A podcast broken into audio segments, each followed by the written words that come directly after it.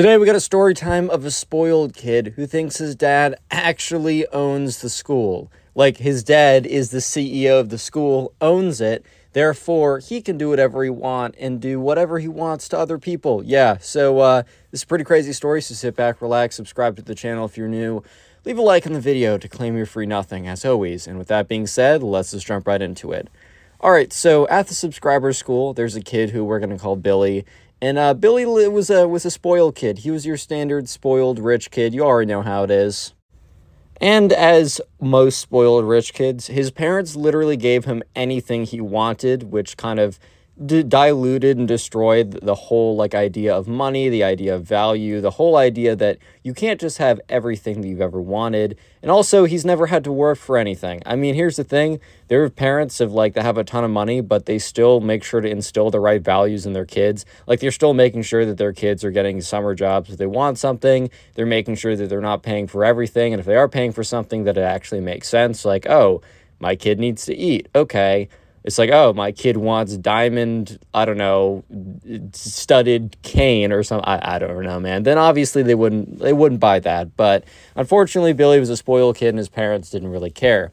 So anyways, right, one day, um, Billy must have been riding back with his dad. And this part of the story is a little hard to tell because obviously the subscriber was not in the car with Billy. But it was just like overheard from different rumors and different people. But basically what happened is Billy, the spoiled kid, was, you know, in the car riding back with his dad, and he was on his phone, I don't know, right, playing some game or something, but it's not like he had AirPods in, he wasn't listening to music, because he heard what, uh, you know, Billy was, or Billy's dad was saying. So Billy's dad was on the phone with the principal, and they were having some kind of conversation or something. I think Billy's dad, like, I don't know, like, did some stuff for, maybe he did do some stuff for the school, maybe he gave, like, donated some something, or maybe he volunteered, I don't know. So Billy's dad did have some affiliation with the school. However, Billy, the spoiled kid, was sitting there, and hearing that his dad was talking with the principal, somehow came to the conclusion that since his dad was on the phone with the principal, he must actually own the school. So I don't know what Billy's dad said that made him believe that, but I think Billy's dad must have said something that he wasn't like, oh, and since I own the school, he didn't say something verbatim like that,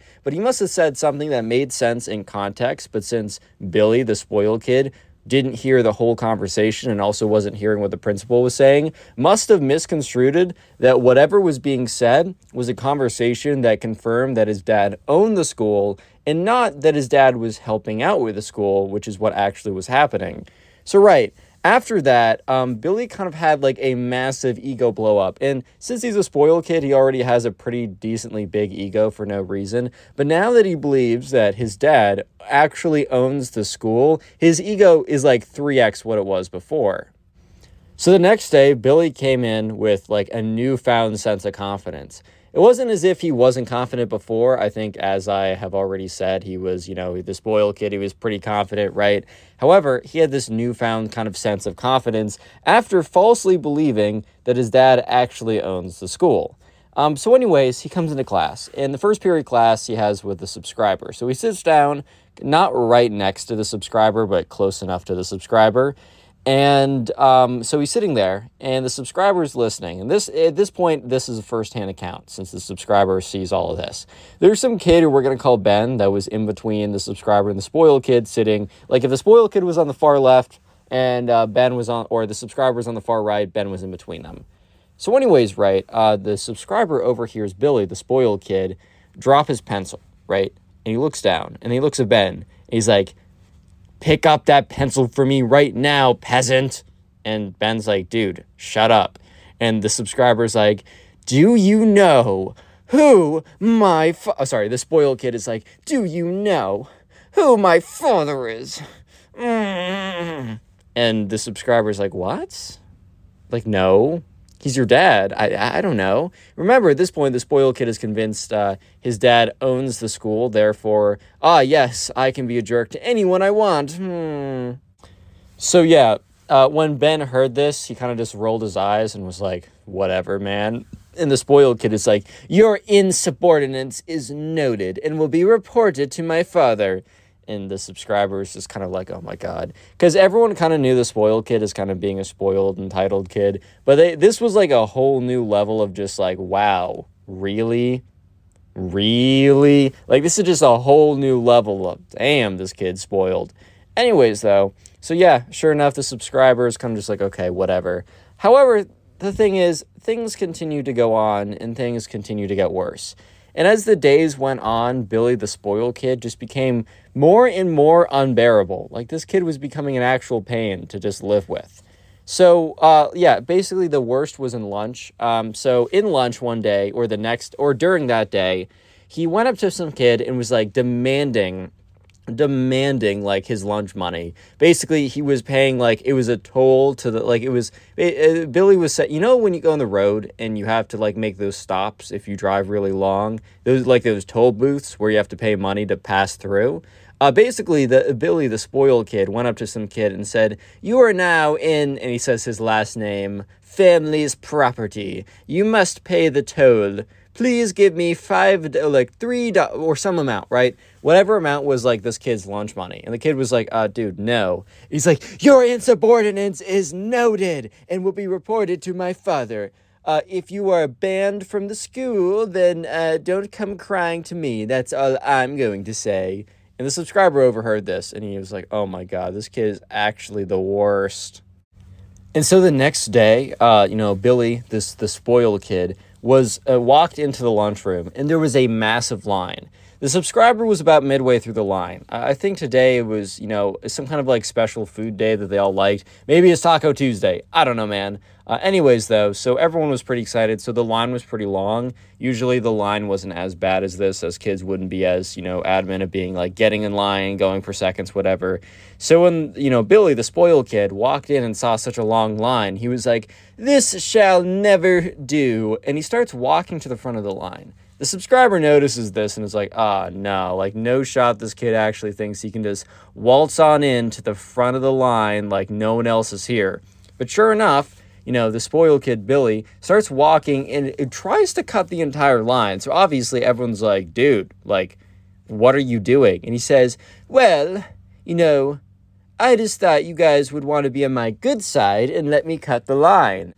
So obviously everyone was like, ah, hell no, bro, what are you saying right now?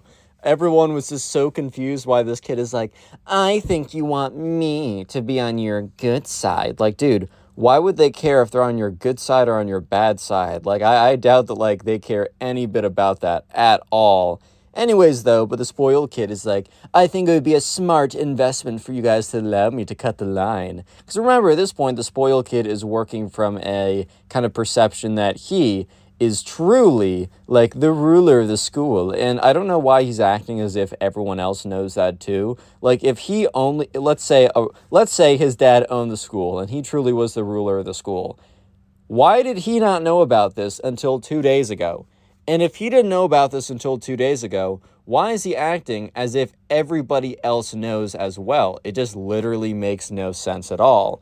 So yeah, everyone is like, uh, screw off, kid. Like, we're not giving you our spot in line. Stop being ridiculous, everything like that. And the spoiled kid, you know, gets super mad and is like, "You're all going on the bad list," or whatever, and he goes to the back of the line. So yeah, at this point, the spoiled kid shenanigans are not, like, getting him ahead in any way, but also they're definitely not helping at this, and, and they're also starting to get really, really annoying. So anyways, Billy, the spoiled kid, his uh, his his attitude slash behavior got worse and worse and just continued being bad.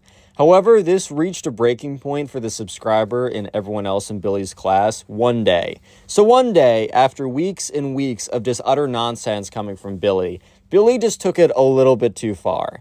So during recess, uh, you know, the swings are pretty popular. Um, the swings are kind of like the place to be. And the thing is, it's kind of like first come, first serve, and everyone kind of knows, like, all right, you spend five or ten minutes on the swings. If there's obviously some kids waiting around to get on them, just be courteous, be a, a good member of your community, and just, you know, get off the swings and then let them go on, and they'll probably do the same. It's definitely a kind of like, you know, the community is going to watch out for the community. And also, if you were known for hogging the swings, bro, The, the kids on the swings probably aren't going to give them up to you. So it's definitely like a big picture. You want to work with your group, whatever. So anyways, one day, someone was on the swings. And the spoiled kid, Billy, wasn't really known for liking to go on the swings, but I guess today he decided to change things up and he was going to go on the swings. So he goes over to the swings and he says, "Peasant, get off this swing for your king right now." Honestly, I think if Billy the spoiled kid was nice about it, and maybe said something like, "Hey man, like, how much longer do you think you want to be on the swings? Like, I think I'm going to, like, I would personally like to, like, get on there at some point, but just let me know." Um, if he said it like that, I bet he would have had a decent shot, actually, of being able to get on the swings. But it's the fact that the spoiled kid said, "Hello, peasant, get off the swings immediately before, like, I, I, I off with your head, or before I just, like, absolutely just, like, decimate you in front of the court." Like, bro, what are you talking about right now? Anyways, though, so yeah, sure enough, the kid's like, no. So at this point, uh, some other kids are around. Some of them are waiting for the swings. Some of them just happen to be nearby. And they witness this whole thing go down. And the spoiled kid says, "You disrespect my authority," because he's looking around and seeing that everyone else is noticing this. "You will be punished severely." And he walks over and he pushes this kid off the swing. And the kid falls over and, like, hits his head. So he has to go to the school nurse. The spoiled kid is, like, in timeout or gets a very light, moderate punishment. But at this point, all the kids kind of, like, get together afterwards and are like, dude, the spoiled kid has gone way too far. Real quick, if you made it this far into the video, comment "school" down below. That'll be the secret word of the day. And also, if you are use if you use Spotify and you don't listen to these stories on Spotify, my Spotify is linked, first link in the description, and also the only link in the pinned comment. And finally, up until the summer, we got a little bit of a challenge, a community challenge. It's the binge watch challenge. So uh, basically go down the comment section and comment how many videos you watched today, how many videos you watched this week, whatever you want to put. Uh, here's some people on screen right now that have done so. Uh, thank you to these people. Thank you to you. And with that being said, let's get back to the story. So anyways, right, Billy has gone too far. The spoiled kid has gone way too far. And everyone at the school is in agreement on that. So yeah, sure enough, they come up with a plan. Uh, they come up with a plan of action to fix what's going on. So anyways, one day at lunch, or the next day at lunch, I should say, they all go up. Billy's sitting at a table alone. He can't eat with the peasants, by the way. He must eat at his own little royal table. But he goes up, they all go to Billy. And they all kind of, like, surround his table. And Billy looks up and he's like, "Yes, peasants." Mm. And the subscriber's like, "Dude, we've all come to agreement. You're acting like a little jerk recently. You got to cut this out or, you know, or in this, in you know, the spoiled kid's like, well, before even the subscriber could say or what they were going to do, the spoiled kid, who was just so shocked because he had never been talked back to before, and he just couldn't possibly imagine that the peasants would be so bold as in to talk back to their superior. You know what I mean? It's just like, oh my, oh good heavens, like, you would talk back to your superior like that? Are you serious right now, guys? Um, so he's just so taken aback. And, um, you know, it, it, he's all just like, that's... "You guys are making a big mistake. My father owns the school." And they're all looking at him. And they're just like, "Dude, your dad doesn't own the school. And you just can't boss us around like that. Even if he did, you can't boss us around, but he doesn't. So it's not even, not even if you're bossing us around on something that makes sense." And the spoiled kid just blew up on them. He was so angry that they would question his authority, right? Um, and, and he's just like... Uh, uh, starts shouting, "You're all just jealous of me because my father is rich. I can do whatever I want, and you will always be lesser than me. You must submit. You're better off submitting before I destroy you all." And so everyone around the table is like, oh my god, this kid is so cringe and lame. I didn't know you could be both like that. Uh, so yeah, all the other kids just kind of look at him. And then they looked at each other, and then they nodded. They all nodded at each other because they were all in agreement that action needed to be taken. Yeah, so uh, sure enough, they, they're still at the table. And after, like, the spoiled kid finishes his, like, crazy, explosive, like, freak-out session, he's like, the subscriber says, "Look, dude, we're all in agreement. So either you're going to quit, you're going to cut out with all this, like, peasant talk and trying to cut us in line, bossing us around, and overall just being a jerk to us, and you know what you're doing. You know what you're... If you keep on doing that, we're not going to allow you to do anything." And the spoiled kid's like, "Excuse me?" And the subscriber's like, "Yeah, we've basically talked to the entire class. They're not going to let you play Foursquare. They're not going to let you on the swings. They're not going to let you do this during recess. They're not going to let you do that. And basically, the subscriber goes down a whole long list of basically everything at school that was fun. Um, the whole class was going to basically block them. Think of this of like some kind of like blockade or whatever, just as a leverage tool. Low-key kind of smart from the subscriber and his friends. And the spoiled kid is like, you guys don't control me. I can do whatever I want. And the subscriber's like, all right, man, like, that's fine with me. You can do whatever you want. Like, that's fine. Like, kind of whatever, man. And the spoiled kid's like, ugh, it doesn't bother me at all. I will have fun all by myself. So sure enough, the subscriber, like, kind of looks at the other kids and kind of gives them a nod. And they all go back to everyone else saying that the spoiled kid was not being cooperative, so to block him from anything fun. So over the next couple of days, the, the spoiled kid is not allowed on the swings. The spoiled kid is not allowed to join them during Foursquare. The spoiled kid is not allowed to do this. No one is talking to the spoiled kid. Basically, hold it, like, basically saying you're not allowed to have fun here until you stop acting like a jerk. So finally, after a week, the spoiled kid, when no one else is looking, goes up to the subscriber and is like, look, call off your blockade, I'll stop being a jerk. And the subscriber says, okay, one more thing. So you guys might be thinking, what is that one more thing? And the subscriber's like, I need you to apologize. And the spoiled kid's like, oh my God, oh my God, I'm, oh, sorry, oh my God, oh. And the subscriber's like, okay, that's good enough for me. And he says, I'll tell everyone to like, quit with the blockade. And the spoiled kid's like, good, like fine, I'm sorry. Spoiled kid walks away. Everyone lets the spoiled kid back into doing whatever they're doing. And uh, yeah, sure enough, uh, the spoiled kid was no longer a jerk. He might have still thought his dad owned the school, but he wasn't a jerk about it. If you want to support the channel, click on the video on screen right now. And if you're listening on Spotify, uh, click on another story and peace. Today we got a story of probably the cringiest emo kid on planet Earth. Uh, this is probably one of the craziest stories I've received in a long time. So sit back, relax, subscribe if you like stories, and let's call today's subscriber who sent in this story, let's call him Logan. So Logan was in the seventh grade when this all went down, and in Logan's class, there was an emo guy and an emo girl. Yes, I'm in love with an emo girl type emo girl. Um, uh, and I'm just going to call them emo girl and emo guy because you guys know if I have like a billion names for people, I swap them. And even if I have one name, I've even messed that up once before. My brain is very small. But this all happened one day when the emo girl and the emo guy were at recess together. And basically, like, Logan had recess for a very long time. I know a lot of people don't have recess past like fifth grade, but Logan had it all the way through ninth grade, which is pretty cool.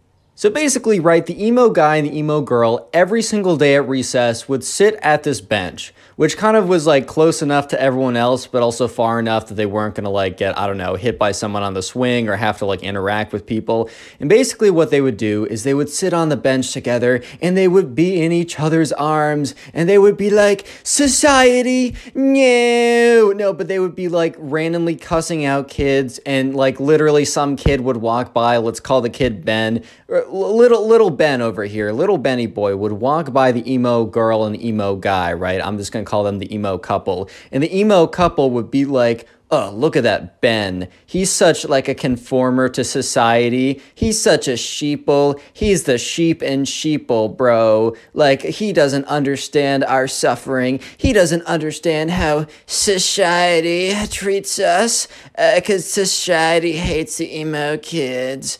Uh, and, and Ben would walk by and like he'd be able to hear all this nonsense. He'd be like, bro, I can hear you. And they'd be like, oh, what is that, sheepo? And sometimes they would just like get really like aggro and cuss people out. They'd be like, hey, Ben. And he's like, yeah, you suck, bro. And Ben's like, all right, no one likes you guys. And they're like, eh, society keeps hating on us. Bro, why do you think society hates you so much? If you're sending hate out, you're getting hate back at the end of the day. But this all happened one day when Logan made the mistake of getting too close to the emo guy and the emo girl. So the emo couple was sitting on their little bench, right? And they were just like, society, as always. And sure enough, you know, Logan, you know, he sees his friends at the tetherball. I don't know if you guys guys ever played Tetherball back in middle school, but that was the most fun game ever. I would legit play it if I had it in my backyard right now. But his friends were over at the Tetherball, and Logan was walking over. And Logan could either take the long route, having to go around the basketball court to the Tetherball, or he could pass by on the short route. He'd have to pass by the emo bench, as I'm going to call it, because that's where the emo guy and the emo girl would always sit every single recess and complain about shashade or whatever. And so sure enough, right, Logan just, you know, you know, he just, he doesn't know, like, the real deal with the emo kid and the emo girl, and he doesn't want to take the long route, so he decides that he's going to pass by the emo bench.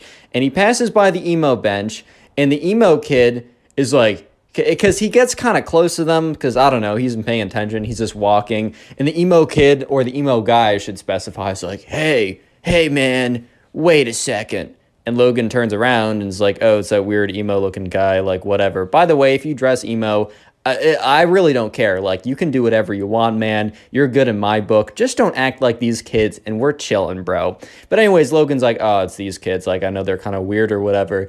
And the emo guy's like, dude, I saw that you were looking at my girl. And Logan's like, bro, what are you talking about? And the emo kid's like, bro, bro, it's obvious. You're in love with my girlfriend.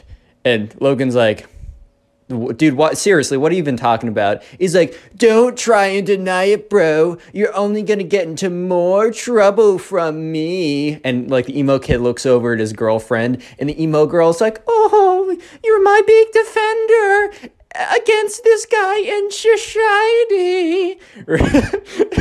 Dude, I'm sorry. I can't do the story with a straight face. So Logan politely explains to the emo guy that he has no interest in his girlfriend. And he's not saying, oh, she's ugly, lol. He's just like, dude, I was literally just passing by. Why would you think that, like, I have any interest in her? Like, why would I, why would that give off the impression that I want to, like, get with your girl? Like, why, why on earth would that give off that impression? And so the emo guy is starting to realize that he was overreacting and that, you know, Logan was literally just passing by. But the emo guy uh, starts to have come up with a different theory in his head. And he's like, man, wait a minute. Are you calling my girlfriend ugly? And Logan's like, bro, no, like, she's totally fine looking. Like, so, and then he's like, so you wanna, you're in love with my girlfriend? And Logan's like, no, bro, I'm not. I'm trying to go play tetherball with my friends. And the emo kid is like, so you disrespected my girl. Turns over to his girl, gives a little wink, you're hot, beautiful. She's like, oh, shishani. Oh. And he turns back, he turns back around, and he's like, that's it. I don't stand for this type of disrespect and slander against my emo girlfriend because I'm in love with an emo girl. You and I, we're going to fight tomorrow for her honor and respect. And Logan's like, what? And the emo kid's like, yeah, bro, we're going to fight. You and me at recess at this time, it's you versus me. I don't want to see you chicken out because I'll find you either way. And Logan's like, all right, bro, whatever. I'm going to go play some tetherball. Logan thought that that was it. Logan thought the emo kid was just being like, I don't know, overreacting just to, like, impress his girlfriend. But unfortunately, he was wrong.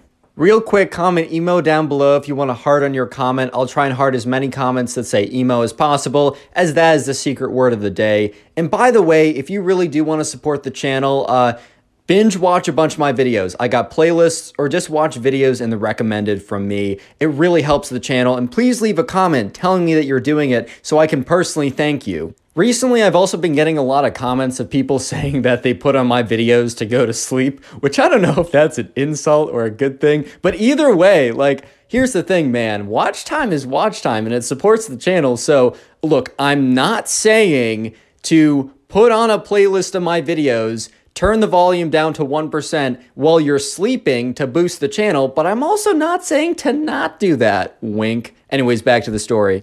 So anyways, right, the next day rolls around, and Logan doesn't think anything of it. Yes, in the back of his mind, he's thinking about the crazy experience of when he passed the emo kid bench, but he doesn't really think anything of it, and he really doesn't think that the emo guy is going to, I don't know, oh my god, I got hiccups. But he doesn't think the emo kid is actually gonna do anything, man. Like, he's just like, okay, whatever. He's just trying to impress his emo girl. So, like, whatever, bro. Like, it really doesn't matter. And uh, anyways, the next day rolls around, and it's recess. And sure enough, you know, Logan goes out once again to go to the Tetherball, because that's where the boys were at. And, he, I mean, he had a great day at Tetherball the day before. That is a really fun game. I don't know why I keep bringing it up. I just really enjoyed it as a kid. But anyways, Logan goes over, and he's just planning on walking to the Tetherball, having a good time with his friends. But you know who's standing there blocking his way? Um, yeah, it's the emo guy. And the emo girl is sitting on the bench, and she's looking at her emo boyfriend, uh, right? And but the emo boyfriend is standing there, and he's like, yo, do you remember when you disrespected my emo girl? And uh, Logan's like, what? And the boyfriend takes out, like, you know, there's, like, at the Halloween decoration stores, those big, like, foam fake skull swords. It's, like, the big gray swords that are made of foam and super bendy but have, like, the skulls on them or whatever. So the emo kid must have bought one of those or had one of those already, because he whips one of those out. And he's just like, it is time to battle, man. And L- Logan's just like, bruh, like, what? Uh, man, I'm... I'm I'm I'm just trying to play some tetherball, bro. Like, uh, I don't know about you, but, and he's like, no, you disrespected my emo girl. Like, so sure enough, right? The emo kid, or the emo guy, I should be specific, is like, and you will pay the price. And he runs in against Logan, and he takes the foam sword. He starts, like, going whap, whap, whap, whap, whap. Just starts, like, beating him with the with the foam sword. But, bro, it's a foam sword. It literally bends on impact. So when he hits him, right, the sword just bends in half, right? It just kind of whaps around. However, he's kind of whapping it pretty hard. He's like, pop, pop, pop, pop, pop. So it's, like, almost like slapping him. And sure enough, Logan's getting kind of little red marks. It's like if someone was, like, you know, they're slapping you. I slapped my knee, by the way. Don't be weird. Uh, if someone's, like, slapping you, they might leave, like, some red marks. They're not going to do any actual damage, though, unless you're in a professional slapping contest and your head explodes or something. But, yeah, sure enough, the teacher saw that and is like, hey, hey, you there, stop that. And, you know, the emo kid's like, dude, this guy started it first. And the teacher's like, no, no, no, I saw the whole thing. You just came up to this kid, and you were just slapping him. Go to the principal's office. You have detention for the rest of recess. And the emo kid looks at Logan and is like, this is not over, man. This is not over. A week goes by, and nothing happens to Logan. The, I mean, Logan kind of purposely avoids the emo bench. And he does look over, and he sees the emo boyfriend and the emo girlfriend all cuddled up, cursing out society, as always, right? And uh, sure enough, right, he just thinks he's done. Uh, Logan thinks he's, he's in the clear, that the emo kid has stopped his nonsense, but no. No, no, no, no, wrong. The emo kid has not stopped his nonsense. It's about to get much worse, believe it or not.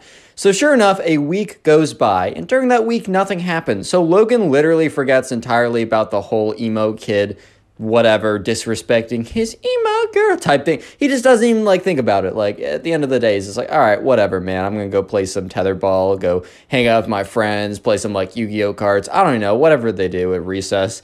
Uh, but... One day, a week later, you know, Logan walks into school, and Logan has a couple classes before recess. And Logan is just in the hallway, and this big, like, emo-looking kid who he has never seen before walks up to him. It's like, hey, I'm the emo kid's cousin, and I'm gonna beat you up. And Logan's like, oh my god, because this kid was massive. The emo kid was kind of built like me, like a spooky, scary skeleton. But this emo kid, bro, he was like, he was like, I don't know, he was like a linebacker for, like, I don't know, the Patriots, dude. He was a big guy. He was big guy for sure. And uh, Logan, uh, you know, Logan was pretty medium-sized, but he was about to get obliterated by this guy if he actually did do anything. So Logan's like, what? And the in the emo kid's cousin, who is also emo, he's like the emo, I'm just going to call him the emo cousin, right? The emo cousin, who is super big, comes up to him and is like, you, me, boxing. Logan's like, bro, am I supposed to be Logan Paul? Like, boxing? Huh? But sure enough, the emo kid's cousin is like, yeah, you, me, recess, boxing. This is for disrespecting my cousin's girlfriend. And he gives him a little shove. And Logan, like, feels the vibrations through his body as he kind of stumbles back a little bit. Kind of sizes it up and realizes, oh my god, this is not gonna end well. So Logan is kind of struggling to pay attention in class because he's kind of thinking about, you know, what's going to happen at recess. This big guy, the big emo cousin guy, said he was wanted to box him, whatever that even meant. But he was a little scared. I mean, he didn't think he was going to do that well if he actually did end up boxing this guy. Just because this guy was big and he was kind of medium big, or he was kind of medium small, to be honest. So he was like, all right, man, I'm not going to do so hot. And Logan really knew that he was in trouble when he walked out, like, kind of like, because he walks out of the building to go to recess, as he's trying to avoid the whole thing and maybe hang out with his friends instead. And normally people are kind of like, I don't know, dispersed around. Some are at the swing, some are playing basketball, some are at the tetherball, some are at the emo bench, you know, whatever, right? But at this point, they were all huddled around. And when Logan walked out, they all turned to look at him. And Logan just knew at that point on that things were about to be, they were about to be pretty bad, if he's being honest. So Logan kind of just walks out there, and the crowd that's kind of circled around that was looking at him kind of steps to the side to show the emo girl, the emo guy, and the emo guy's big emo cousin all standing there. Apparently word got out that there was going to be a big boxing match or whatever. And here's the thing, right? Stuff like this never happens at Logan's school. So when people heard that this was potentially going to happen, everyone was like, all right, man, the basketball, the tetherball, the, I don't know, the swinging, that can all be on hold because that can happen any day. But a boxing match between this kid and this big, like, emo guy who's, like, doesn't even go here, this is not something that happens every single day. So sure enough, right, they were tuning in. They wanted to see what happened. And the emo kid is like, or the emo guy's like, oh my god, Logan, are you ready to get on for disrespecting my girlfriend, my emo girl? And Logan's like, bro, like, I didn't even say anything. And the cousin's like, yeah, you're just saying that because you're scared. Everyone's like, heh, heh, heh, heh. Okay, not everyone was laughing. It was literally just the emo kids. But at the end of the day, right, everyone was still watching.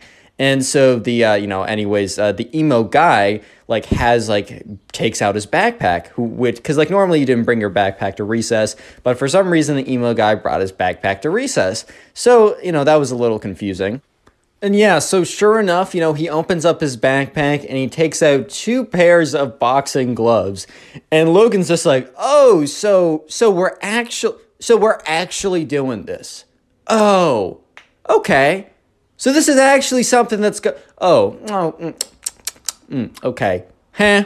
So Logan, like, starts to put on the boxing gloves and is kind of like in his head, what am I doing? If I go along with this, I'm gonna get, like, I'm gonna get destroyed. So Logan, midway through putting on the boxing gloves, is like, wait, I didn't agree to do this. He starts taking out the boxing gloves, and the emo cousin is like, well, then I'm going to fight you either way. If we do this officially, it'll be a fair fight. If you try and run away like a little weasel rat boy, then I'm just going to come after you either way. So you got no choice.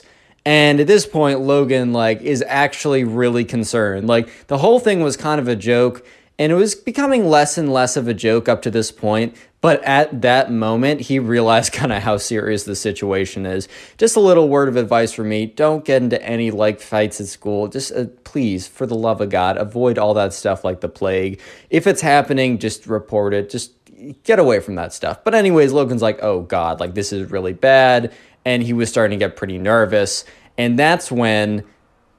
kind of his that's kind of when like his guardian angel came, in a sense, because this uh, uh the school principal, two teachers, and six security guards, the entire security guard force at the school came in. People started dispersing. They started running away. The teachers pointed at all three of the emo kids. They also pointed at Logan, and the security guards kind of like didn't like apprehend them. They didn't like tase them and tackle them to the ground or anything, but they're kind of like, you four, you gotta come with me. And the emo kid's cousin's like, I don't even go here. And the security guard's like, yeah, you still got to come with us. And he's like, no, I don't. And they're like, we'll legit call the police on you if you try and leave. Like, don't even try. He's like, okay, whatever, man. So sure enough, all four of them, they were sent to the principal's office.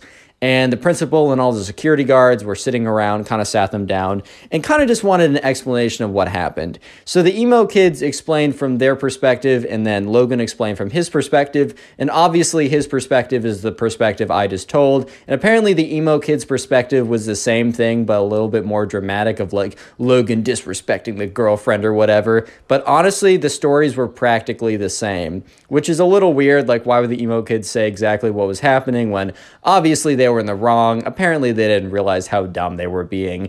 But uh, yeah, sure enough, the principal's like, wow, that's insane. So you might be thinking to yourself, how on earth did they get an entire, like, security task force and all the teachers and the principals together when they were only out there for like five minutes? Well, apparently, since word spread of this quote unquote boxing match, that word spread, like, it spread to the principal, and they took it very seriously. So they had an entire team ready, and they were monitoring the situation very closely to see if anything was going to happen. And obviously, if some kid comes from out of school to, like, try and attack another student, of Of course, they're going to have an issue with that.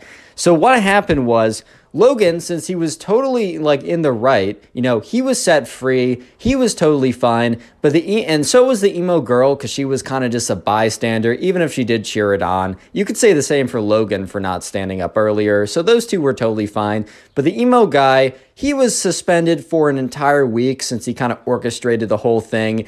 And the emo cousin, like, the emo cousin couldn't be suspended or expelled because he didn't go to the school. But basically what happens is they ended up actually calling the legitimate police about this whole thing, explaining what happened, and the police ordered kind of like a semi-restraining order. I don't know if it was super official, but basically it said if this big emo cousin ever stepped foot on the school again, he would be, like, trespassing, and the police would have their rights to come and arrest him or whatever. So yeah.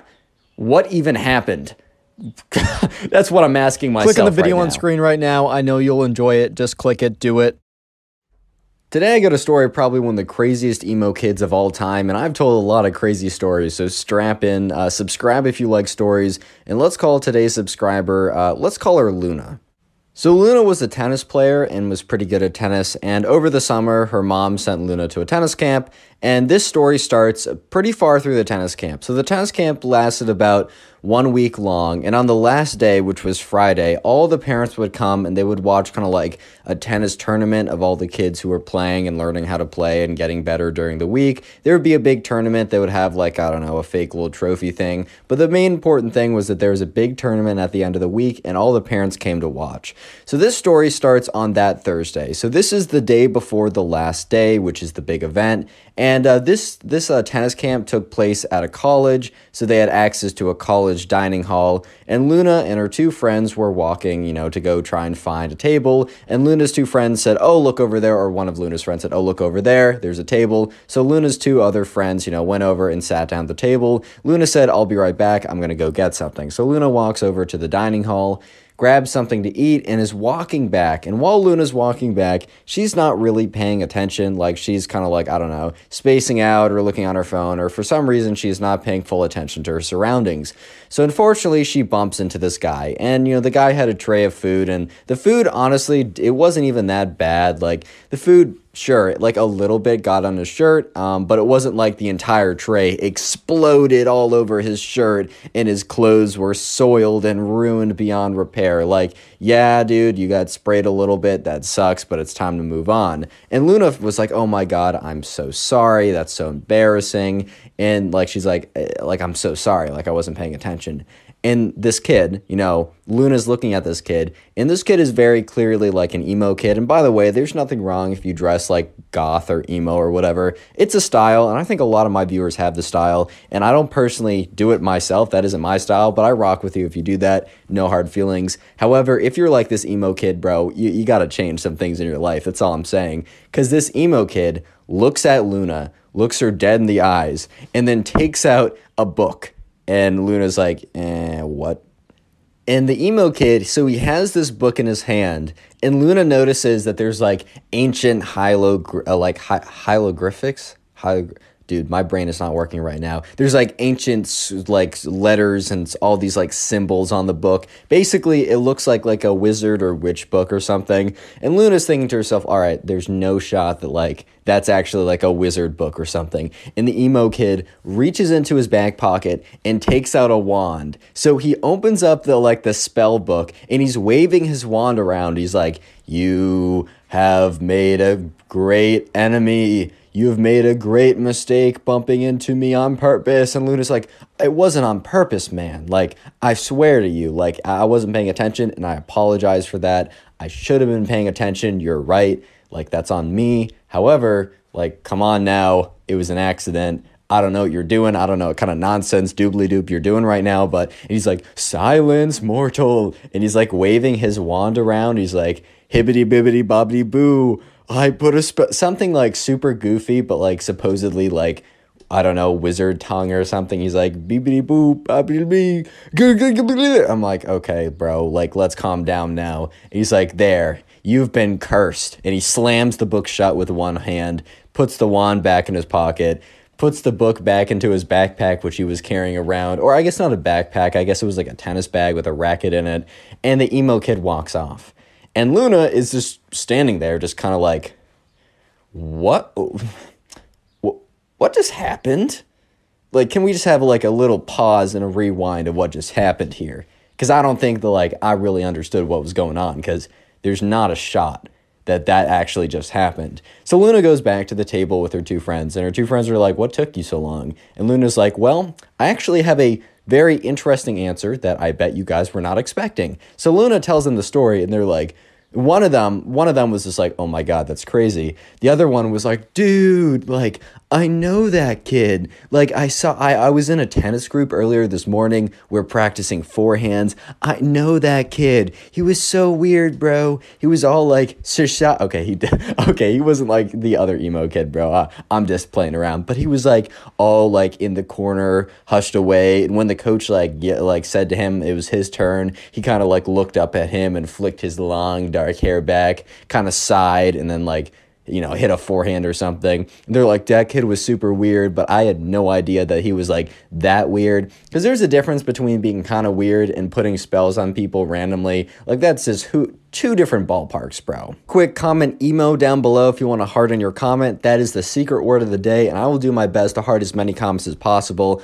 I'm still getting over some complications with the uh, uh, the the wisdom teeth, and that might take a couple days, so please don't take it personally if I don't heart your comment. Do know I still really appreciate it. And also, shout out to all the people who've been binge watching my videos, like going through and watching a ton of them, either via the playlist or just through the recommended. Please let me know in the comment section when you're doing this so I can heart it and say thank you, and just know that you're supporting the channel more than you can even imagine at this point. I really appreciate it. Back to the story. It gets crazy.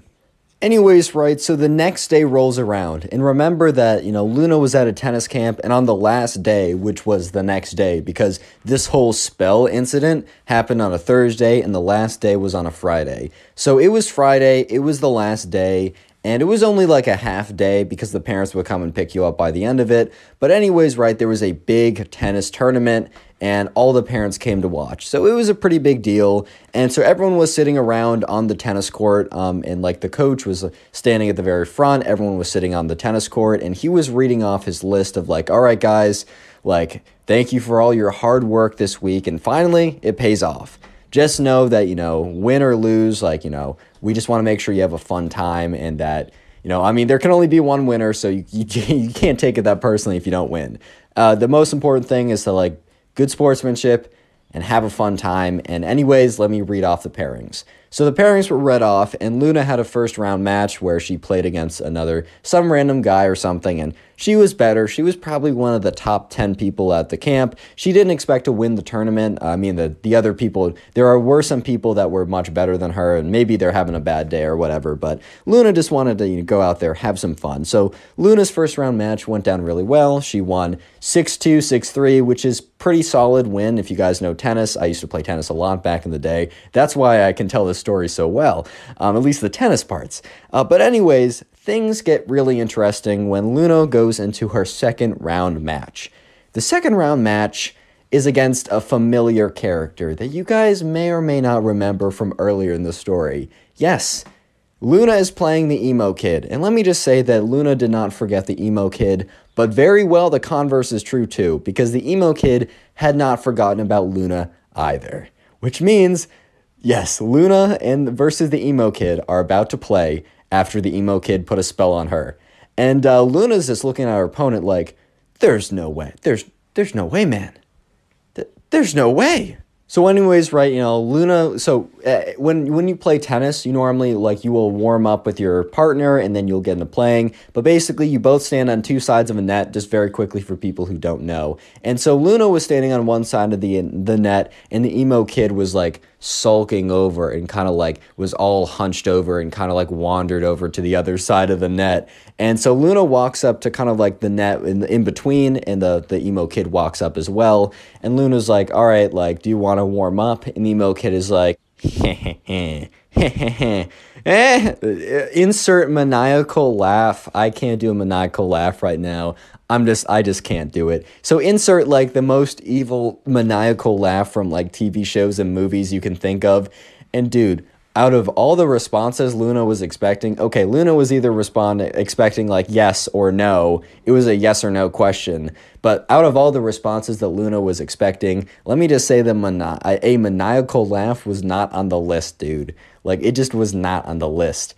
And so Luna's kind of just thinking like, uh, okay. And then the emo kid goes on to say, huh, like finishes up his maniacal laugh and is like, why would I need to warm up when I have the curse on my side?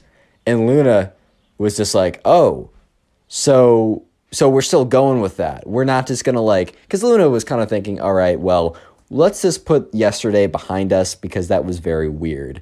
You know what? Luna Luna gave this guy, you know, the privilege of allowing, you know, just to put that behind them. Because normally that's not a thing you just put behind, right? The fact that, like, you got a spell put on you, normally you don't just forget about that. But Luna was like, oh, okay, so no warm-up? And the emo kid said, yeah, well, I mean, I have the curse on my side, so why would I need to warm up anyways? And Luna was like, all right, fine, I really gotta smack this kid. So Luna and the emo kid kind of go immediately into playing the match, and so Luna spins the racket, and sure enough, it is the emo kid's choice. So basically, in the beginning of tennis, you spin like heads or tails, and if you get it right, you can choose to serve or have the other person serve. And the emo kid starts maniacally laughing. So once again, insert the like maniacal evil villain laugh after the racket is spun. And, uh, you know, Luna's is kind of looking at him like, dude, what? And the emo kid is like, looks like my curse is already working. Insert again another maniacal laugh. And Luna's just thinking to herself, all right, bro, like, let's not jump to conclusions. There's a fifty fifty chance that you were going to get that. Like, come on now. In the back of Luna's mind, she was like, uh, well, I wonder if the curse is real, but her rational mind was able to take control and be like, all right, let's just smack this kid. I know I'm better than him. So sure enough, right, you know, the emo kid starts serving. Basically, that's the way you start a tennis point. So the emo kid throws it up, bops it in, and the serve is not that good. I'm, serve is the hardest part of tennis, in my opinion, but the serve is not that good. And Luna, really wanting to have a good impression to kind of quote-unquote break the curse, winds up a massive forehand, completely crunches it, and obliterates the emo kid in the first point. Like, this ball is blazing off of Luna's racket and just smack right past the emo kid. The emo kid wasn't even, like, the curse was, the emo kid plus the curse were not good enough to give him the reaction time to be able to deal with it. That's how bad this whole thing was, dude. So Luna looks up at the emo kid, giving her the dirtiest look ever, because I don't think the emo kid realized that Luna was one of the top players at the uh, at the tennis camp, but he now he now realized that, you know, he was probably not going to win this. I think he walked in with a lot of confidence, also trying to scare her off because of, like, he remembered, oh, this is the girl I put the curse on.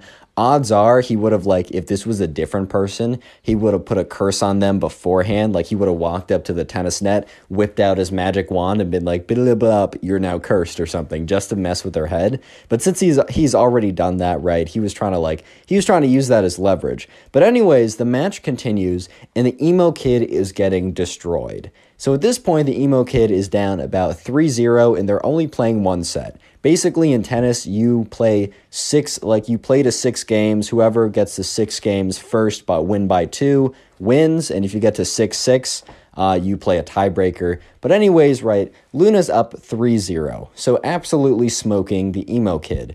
And it's Luna's serve, and she serves it in, and it is very clearly a winning shot.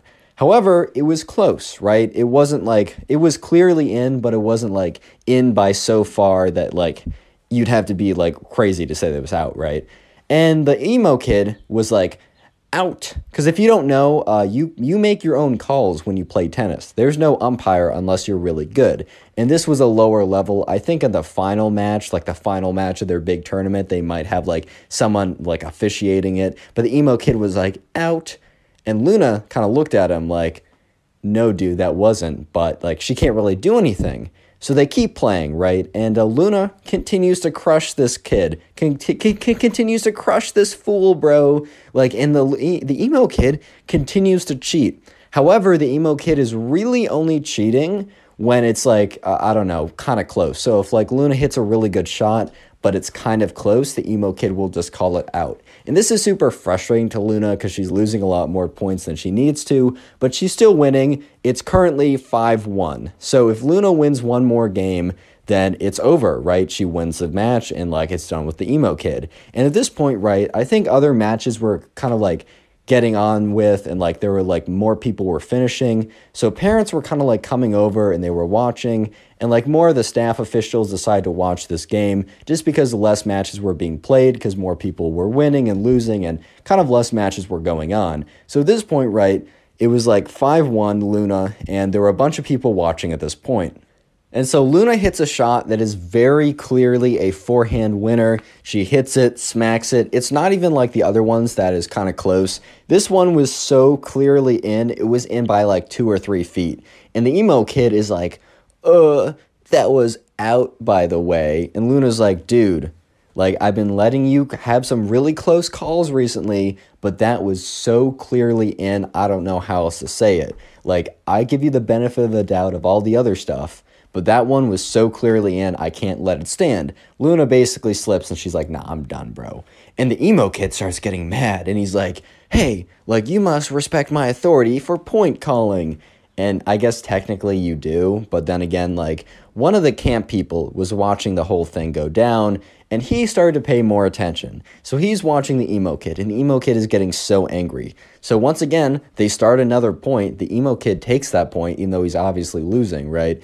And Luna hits another shot, and the emo kid, it's not even that Luna's shot was good. The emo kid just shanks it into the net, like he completely misses it. And the emo kid was like, oh, by the way, your shot was so out, and it was so clearly in. And Luna's like, dude, you can't just call everything out when you lose. And at this point, the emo kid said, uh-uh, like, I'm going to do what I want because it's my authority and you have to deal with it. And at this point, right, the camp counselor had kind of noticed what was going on and was like, all right, all right, I got to come in here. I got to put a stop to this. So the camp counselor, you know, starts to walk on the court and is like, what's going on, guys? And the emo kid is so angry at this point because he's losing and he's just mad. And what? Oh my God, this is where the emo kid snaps. So the camp counselor is walking over to the emo kid and is like, all right, can you explain what's going on here? Like, it looked like that point was very clearly in. Why did you call it out? And when the, when the camp counselor says to the emo kid that it was clearly in and asked him, kind of questioned his call, the emo kid, already super salty and already mauling super hard, being super angry already, just completely loses it, and he takes his racket and he goes, rah, and he whips around and he smashes it into the camp counselor. And, like, the camp counselor stumbles back, and it's like, oh, my God. Because, like, the racket had hit his arm. It had, like, broken the skin a little bit, so it was a little bloody. And he, it wasn't that bad. He didn't break anything. He didn't, like, hit a major artery or something. But the racket smashed into the camp counselor and, like, kind of, like, broke into his skin. So the camp counselor starts yelling, like, are you crazy? Like, why would you do that? I was literally asking about a call, and you attacked me. And there was another camp counselor watching the whole thing, and he starts walking in. But before they could do anything, you see this woman with long, with kind of like a kind of like a side part, like it kind of like the Karen haircut. Maybe she was a nice woman, but I'm just describing what I was told. By the way, the story was sent into my Instagram. Go ahead and follow me there. It's in the description. Even if you don't want to send in the story, just follow me there. It makes me feel good. But anyways, this woman walks on the court. She kind of looks like a Karen. Maybe she's super nice. I'm just saying it how it is, right? Walks on, grabs the emo kid by the back of his, by like the scruff of his shirt, and drags him away. And he's like, ma'am. So he's like, ma'am, I was winning. The emo kid literally had the audacity, as he was being dragged off court for attacking one of the camp counselors, to say that he was winning. What? Yeah, so the, the other camp counselor, I mean, the one that got hit with the rackets, like, uh, I got to get this checked up. Like, I think I'm fine, but, like, I just want to make sure that, like, it didn't break anything farther because his skin was kind of bloodied up. And the other camp counselor, the one that was not attacked by the emo kid, walked up and said, hey, Luna, like, sorry you had to deal with that. Uh, we're giving you the win, obviously. And so sure enough, Luna went on. Luna didn't win the tournament, but, you know, did pretty well. And the emo kid was nowhere to be seen after he's dragged off by his mom. Presumably, his mom was like, all right, like, we're done. Grabbed him and just dragged him off. Click on the video dude. on screen right now. I know you'll enjoy it. Just click it. Do it. Today I got a story of probably one of the craziest emo kid encounters I've told on this channel, and that is quite a, that is quite a statement considering what I've told. So strap in. Subscribe if you like story videos, and let's call today's subscriber who submitted this story via my Instagram account, let's call him James. So this all happened one day when James and his friends were at the skate park. So at the skate park. Sorry, I can't speak apparently. So James and his friends were big kind of like fans of like casually skating or whatever. They weren't necessarily skater kids or whatever, or skater boys or whatever that song was, right? But they did enjoy a bit of like, you know, skating at the skate park. Uh, that was never something I really did, but it did look kind of fun. It was kind of how they got their exercise. It was what they did for fun on the weekends. And this all happened one day, and it kind of just seemed like it was going to be a normal day, as all these stories really tend to start with. But, you know, anyways, James and his friends went over to the skate park, and they were just doing what they were doing. They were kind of just hanging out very casually, just kind of like skating on the rink that was to, like designated to skate on, right? And this group of, like, emo kids walked over, and James kind of knew most of the people in his neighborhood, but obviously he was, a, he was in a place that had, like, a, enough people that James still was, like, aware that there was a ton of people he didn't know. So, you know, when the people were walking over, James in the back of his head's like, I don't recognize these guys, but should I? Did I, like, meet them, like, at an event or something, or I, it, did they go to, like, one of my friends' like, schools or something, or did I meet them at one time because they're walking towards me? Normally when a group of people are walking towards you or someone's walking towards you, it, it's normally because, like, they know you and they're trying to talk to you, or, uh, or option two is they, they're, they're looking for trouble, which uh, this happens to be option two.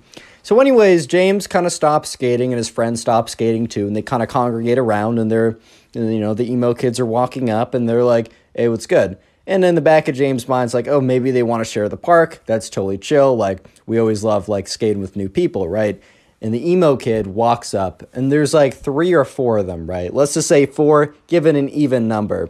But let's call the main emo kid the emo kid. And I'm gonna call the other guys the emo minions, because there's like a main, in this story, there's a main leader of the pack who I'm going to call the emo kid, and then three other emo kids that are kind of just like kind of minions. They kind of just do what the main guy says, and they kind of just follow him around. So I'm just going to call them the minions. I'm going to say minion one, minion two, and minion three.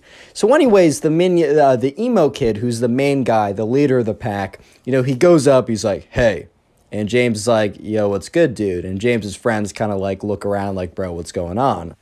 And the emo kid was like, yo, bro, I just wanted to let you know that this skate park, bro, this is our turf.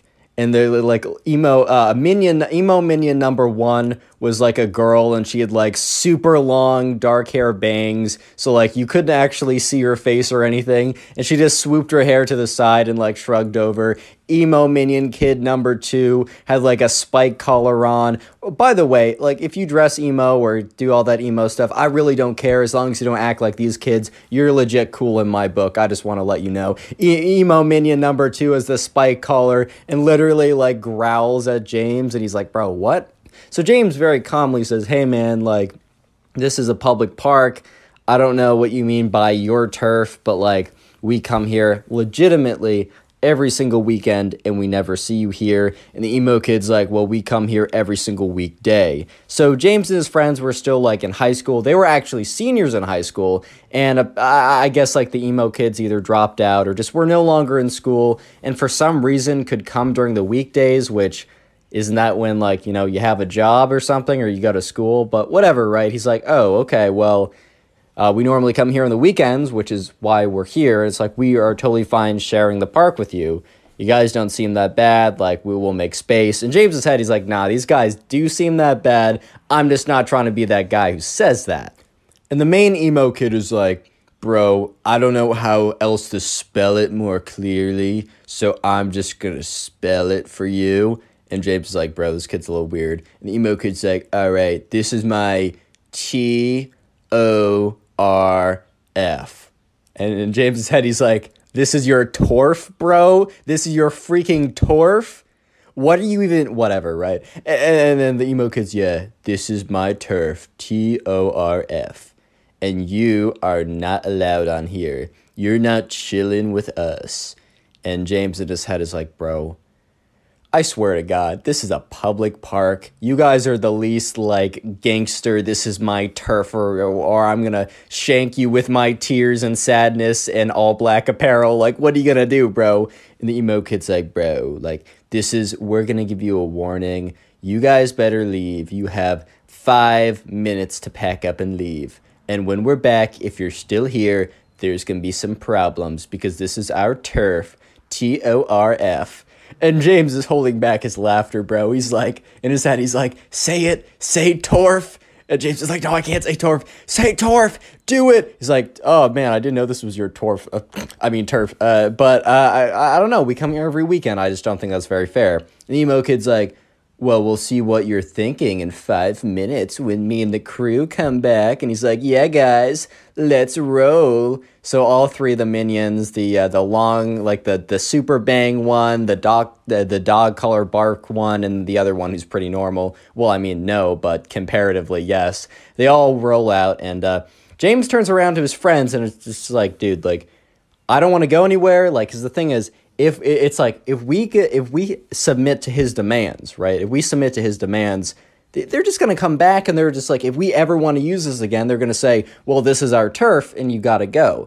And I don't think we should stand for this. So James's friends are like, bro, like, I'm not trying to have any problems. What if they try and fight us or something? And James is like, well, maybe that's a risk we got to take. If I mean, this is something we do every weekend. Do we really want to give it up because a bunch of weirdos are coming in and saying, like, this is their torf or whatever? Kid couldn't, kid couldn't spell as well. But anyways, probably why he's not in school right now. Uh, you know, James's friends are kind of laughing a little bit. And they're like, you know what? Yeah, we will stay. So sure enough, James's friends stay there for the next five minutes. And, you know, James looks over. Five minutes later, you know, no one's really showing up. But about ten minutes later, the emo kids show up again. And James is like, all right, you know what? We're just going to keep going while we're going. And James yells over and says, hey, man, like, there's some space if you guys want to come, like, skate or whatever. And the emo kids literally just stare at them and then turn around and walk away. And James is like, oh, that was pretty easy. The problem here is that James was lulled into a false sense of security because, no, it was not that easy. And, no, The whole sh the whole shenanigans were not over yet because James and his friends eventually, you know, they get tired and they want to go back home. So they pick up their boards and they start, you know, they put them in their backpacks or some of them carry them over, whatever. And they get all their stuff and they start walking the direction of their homes. And this is when they realize that, you know, uh, well, James didn't realize until, you know, he's talking with his friends. And one of his friends is like, hey, James, like, not to alarm you, not to startle you or anything, but nonchalantly, like very discreetly, look back behind you. And so James kind of like stops to tie his shoe really quick and takes a peek behind him. And the four emo kids were walking on the other side of the street glaring at them. And James is like, all right, well, this might be a coincidence because they apparently live in the area too, but I'm not sure if I want them to know where we live. Do you guys want to take a pit stop at the mall? And all of James's friends were like, yeah, bro, that sounds good. Let's go ahead and do that. And so James and his friends, they start walking to the mall. And the thing about the mall was it wasn't a straight shot from where they were walking. They needed to do a few turns or whatever. And they do the few turns and they walk to the mall, and sure enough, the emo kids are behind them, but this time they've actually made some ground. And James is like, all right, these kids either are also wanting to go to the mall or they've been stalking us and they're making ground. I can't totally decide what, I'm about fifty fifty in my head right now. And his friends are like, bro, these kids are weird. I wouldn't put it past them if they were like legitimately trying to stalk us or something. So James and his friends were like, all right, well, let's go to the mall and let's like weave around a lot. Let's go to one store, hop over to another store. And if we lose them, like if they actually are following us, then they're following us. But no way they follow us exact. If they're not intentionally following us, the odds that they accidentally hop around from store to store as randomly and as quickly as we're about to do is pretty close to zero. So we'll figure out pretty quickly if they're actually following us. And if they are, then we'll just hop around or hide somewhere or just do it more intensely so that we lose them. So James and his friends are in the mall, and they're kind of starting to weave around, and they notice the emo kids have also entered the mall, and so they very clearly enter one store, and the emo kids and the other minions, right, enter the store as well. And so James and his friends are like, all right, evasive maneuvers, right? And so sure enough, they're just, they're weaving around, they're hopping from store to store, and but they're also giving enough of an intention to show like the emo kids like where they're going, just to test that they're actually following them. Because if they're actually following them on purpose, they'll, you know, they'll need to like see where they're going. And if they're all, if they are following them, their pro their plan is to hide. And uh, after about the fifth store that they hop to super quickly, because like there, no one's really going to go in a store for like one second then walk out. They're not going to do that like five times in a row. On the fifth store of like hopping in and hopping out, James turns to his friend and says, yeah, okay, the emo kids are very clearly following us and I have no idea what they want.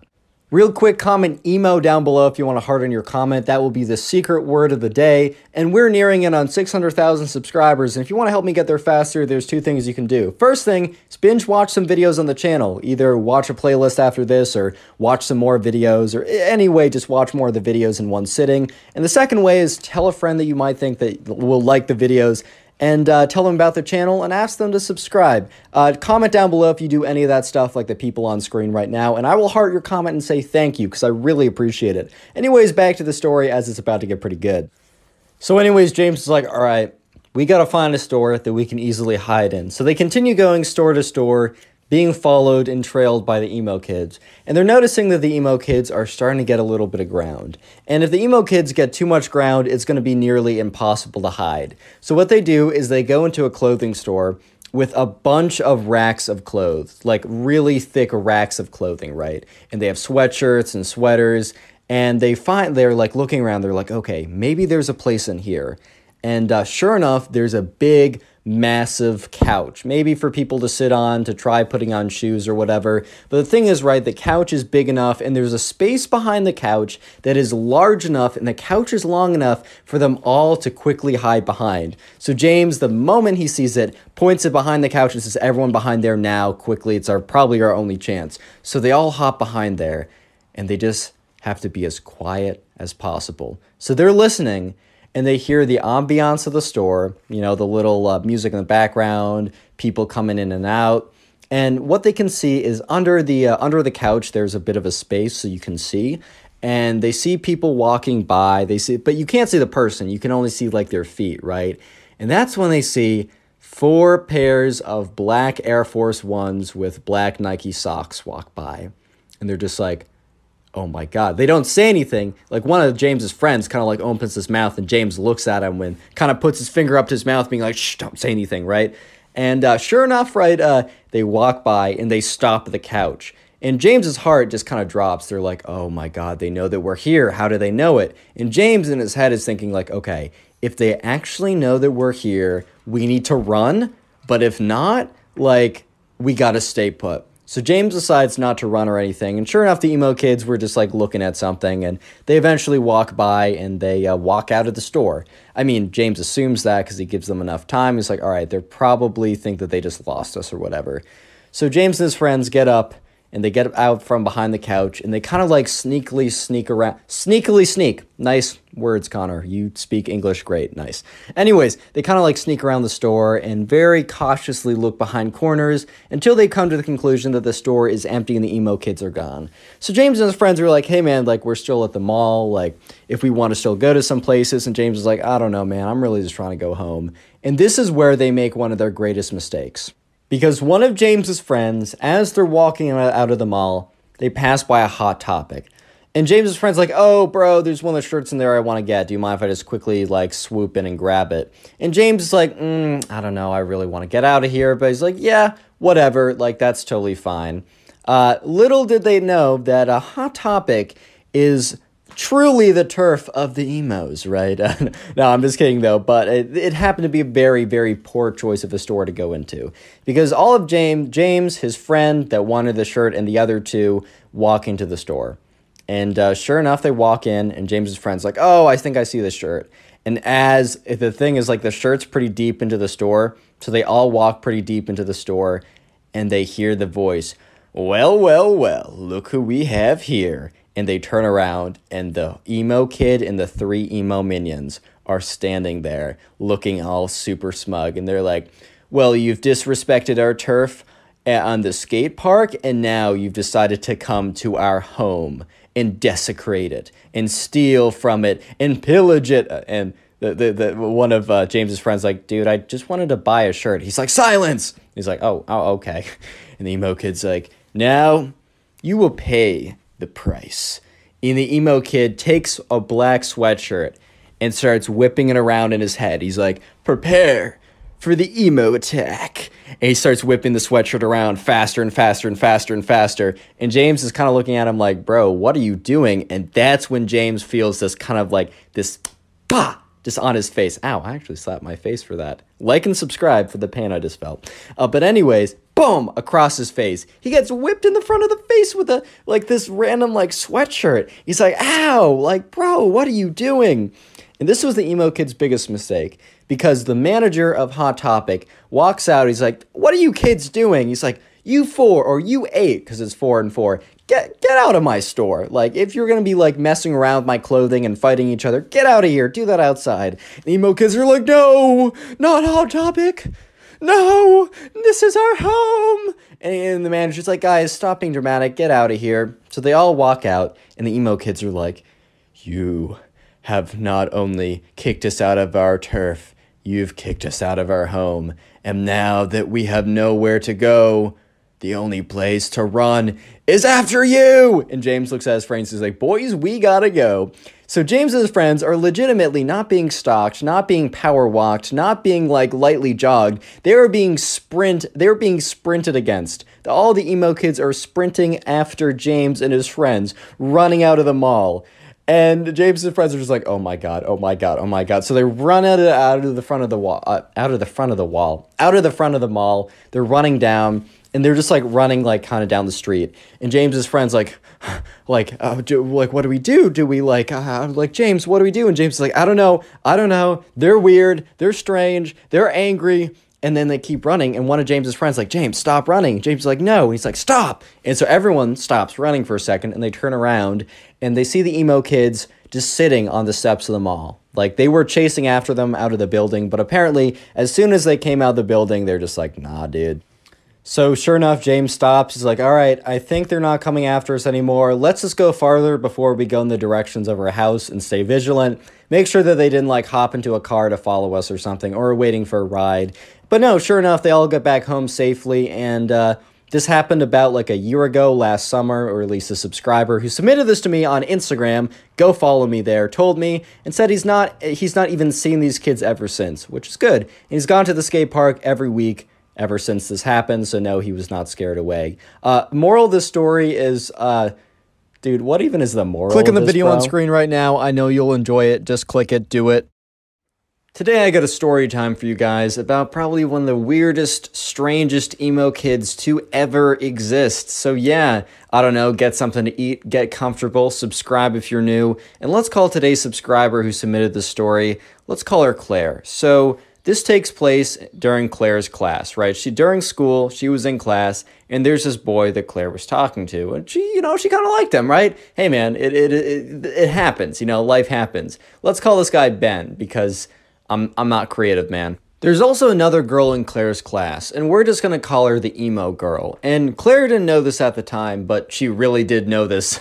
She really got to know this pretty soon, but at the time, she didn't know that the emo girl had a massive crush on Ben, right? And part of me feels for the emo girl a little bit. Like, I've definitely been in situations where in middle school, I had a crush on this girl, and she was obviously talking to another guy that, like, you know, would have definitely gotten her. Like, the, I, I was not the one for her, some other guy was. It sucks, man. It really does. I'm not going to say it doesn't. However, it doesn't justify the actions that you'll see in this video, which are pretty crazy.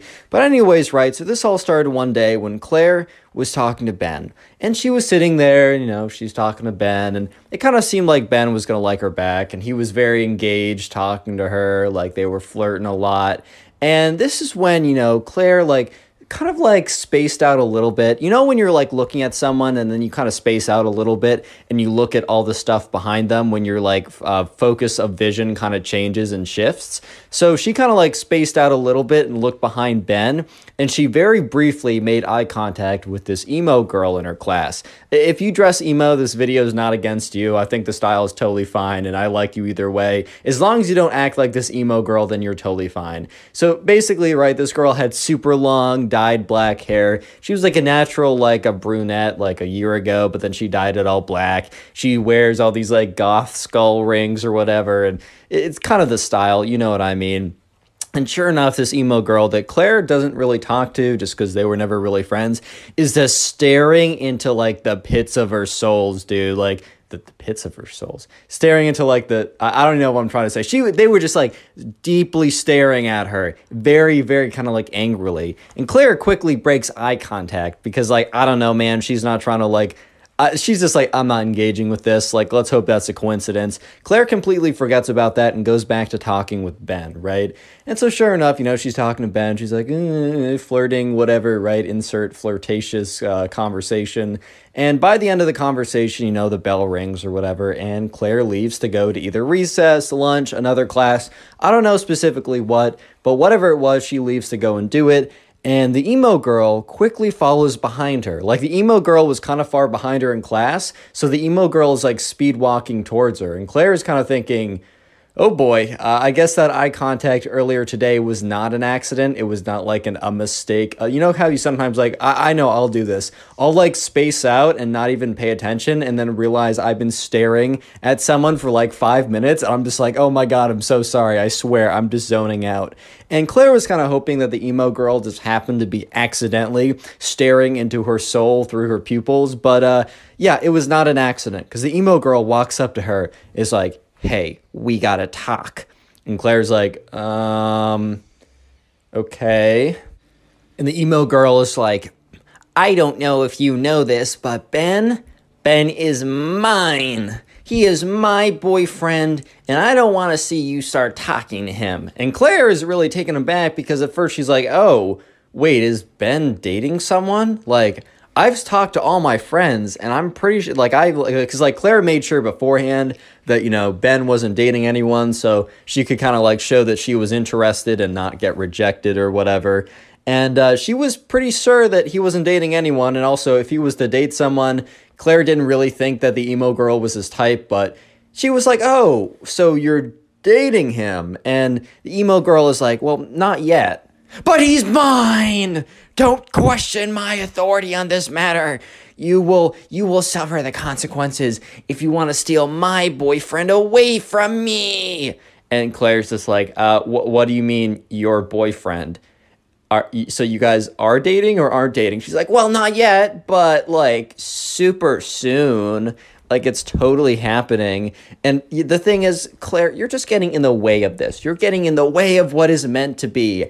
I was performing a spell last night, and in my cauldron, I got, like, the spirits told me that Ben and I are meant to be together. And if you want to get in the way of spirits and magic, well then, oh, by, my, by all means, like, go ahead and curse yourself. But I'm just letting you know that if you get in between Ben and I becoming boyfriend and girlfriend and soon to be husband and wife forever, then you will regret it. And the emo girl kind of, like, hunches over and, like, shuffles away.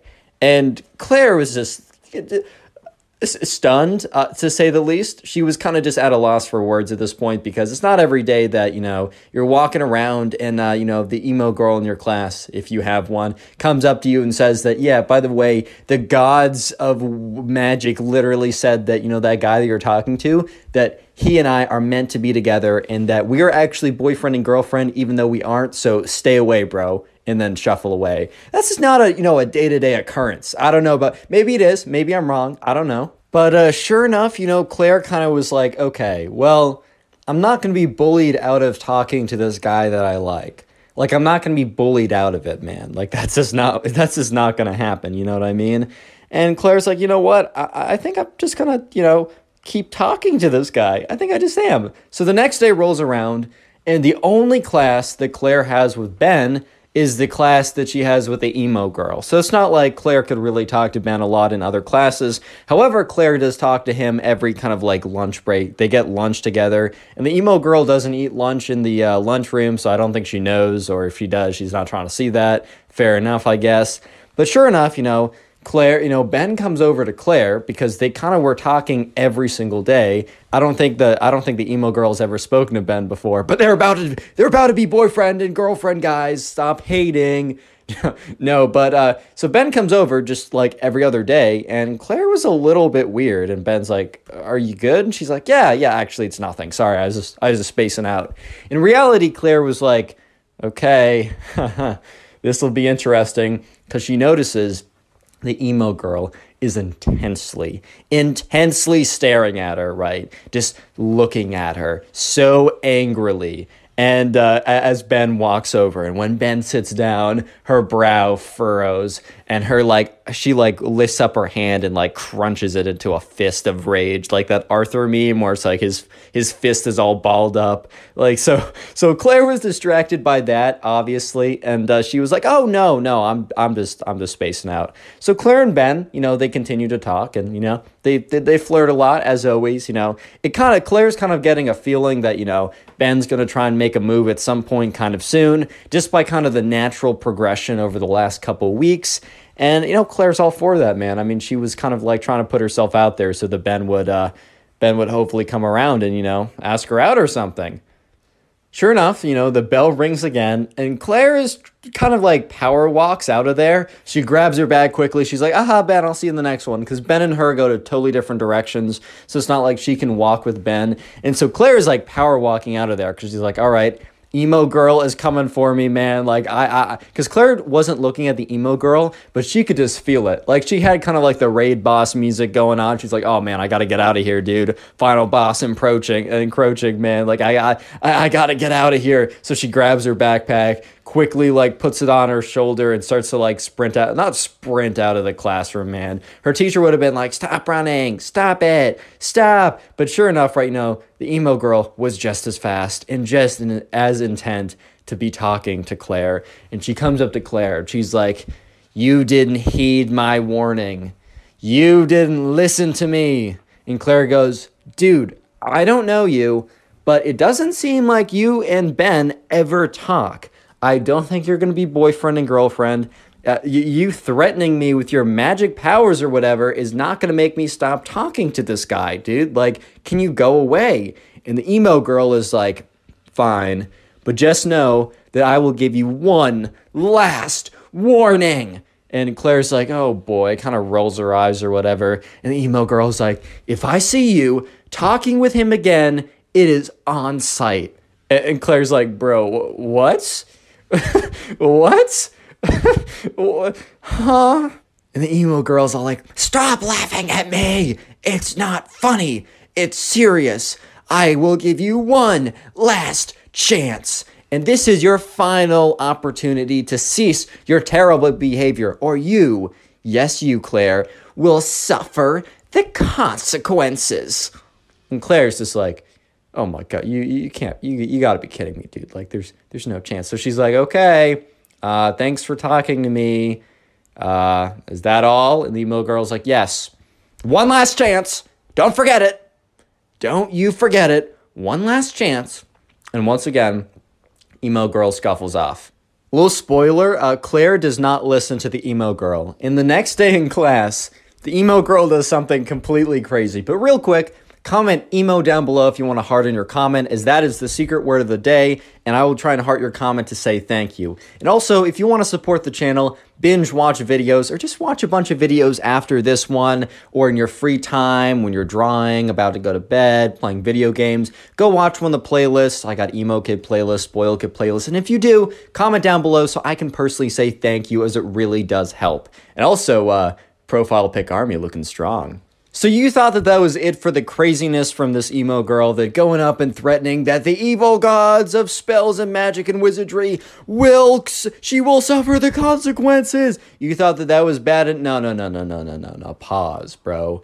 You're not even close to what's about to happen, because the next day it rolls around. Okay, I keep saying that like that's something crazy. Oh no, the next day happens. Time is linear. Rah. But anyways, right? Next day rolls around. Claire goes into class. And she makes sure that she's talking to Ben, and she makes sure that the emo kid, it, or the emo girl specifically, is seeing this. And Claire's kind of like a little bit upset, because she's like, you know what? This girl is bossing me around. I'm not standing for it. So Claire decides that, you know, she's just going to make a move. Like, she's going to make a move. Um, so anyways, Claire is talking with Ben. And, you know, she sees that the emo girl is at an angle where she can see both of them pretty clearly. And so Claire looks at the emo kid and the emo girl in the eyes. This is a little mean, I'm not gonna lie. However, it is kind of justified, since the emo girl was like threatening to pull up or square up, or like, it's on site if you talk to him, or t- talking crazy or whatever. So this is a little bit justified, not saying it's not mean, but you know, uh, uh, Claire is kind of like, oh, Ben, like, tell me about you or whatever. And what Claire does is she puts her hand on like Ben's leg or whatever, kind of like as an indication of like, I like you. Uh, don't go ahead and do this. I, especially like, you got to ask people first. Like, you can't go around just putting your hands on people, bro. As the Connor Pugs endorsement, don't don't do this. But anyways, like, I mean, she was she already talked it like she either way she does it, and Ben reciprocates very nicely back. And Ben kind of like puts his hand on her chair, right? You know, when you're like in the movie, the classic movie theater scene where it's like you reach your hand behind them to like, uh, I don't know, you know what I'm talking about. And this, the emo girl legitimately snaps, dude. She freaking snaps. And you're in that, you're, you're probably thinking she's going to go up and put a spell on them, or she's going to like go raw and like sprint to the bathroom to have explosive diarrhea. No, none of those things are true. You know what this girl does when she said it's on site? She meant it, because Claire, one moment, was like kind of relaxing in the company of her soon to be boyfriend, spoiler, Ben. In the next moment, she was on the ground. Do you know why? Because the emo girl freaking tackled her, dude. The emo girl was got so angry at the sight of them, like, basically, uh, ho- they weren't holding hands, but they were, like, same level of, like, romantic intimacy as holding hands. She was so mad at that sight that the emo girl legitimately got up out of her seat, buckled her head down, sprinted like a D one quarterback, and knocked Claire out of, like, tackled Claire, basically, and was like, and started hissing. So right now, Claire's on the ground, the emo girl is on top of her, Ben is sitting there in complete shock, like, what, what, what? And everyone in the class turns around, including the teacher. Um... Because they were supposed to be, like, reading a book or something in pairs. They were none of this nonsense was supposed to be going down. So the teacher is just like, what's going on over here? And the emo girl is, like, is, like, hissing the entire time. It's like, I told you it was on site. Stay away from my boyfriend. And Ben is just so confused. And Claire's, like, covering her face because the emo girl is, like, very faintly, but still trying to like claw at her. It's like don't don't don't don't don't like with their big like I, you know, kind of like in Pokemon, like meow Meowth, or I forgot the cat Pokemon that like Team Rocket has. You know how that like it has scratch attack that does like negative one damage. That was kind of the equivalent of what like this the emo girl was doing to Claire. So no damage was done, but it was very strange. And uh, sure enough, you know, Claire at the next moment feels the sensation of the emo girl leaving her body, like being picked up. So she opens her eyes and she sees the emo girl is literally dra- being dragged away by the teacher and dragged out of the classroom. And Claire gets up and Ben looks at her with just, just this look of, huh? And uh, at this point, Claire's like, Ben, I got some explaining to you. I got some explaining to do. And Claire explains everything that I just told you. Click on the video on screen right now. I know you'll enjoy it. Just click it. Do it. Imagine being so spoiled, so entitled, and such a brat that your parents literally disown you. This is what happened to the spoiled kid in today's story.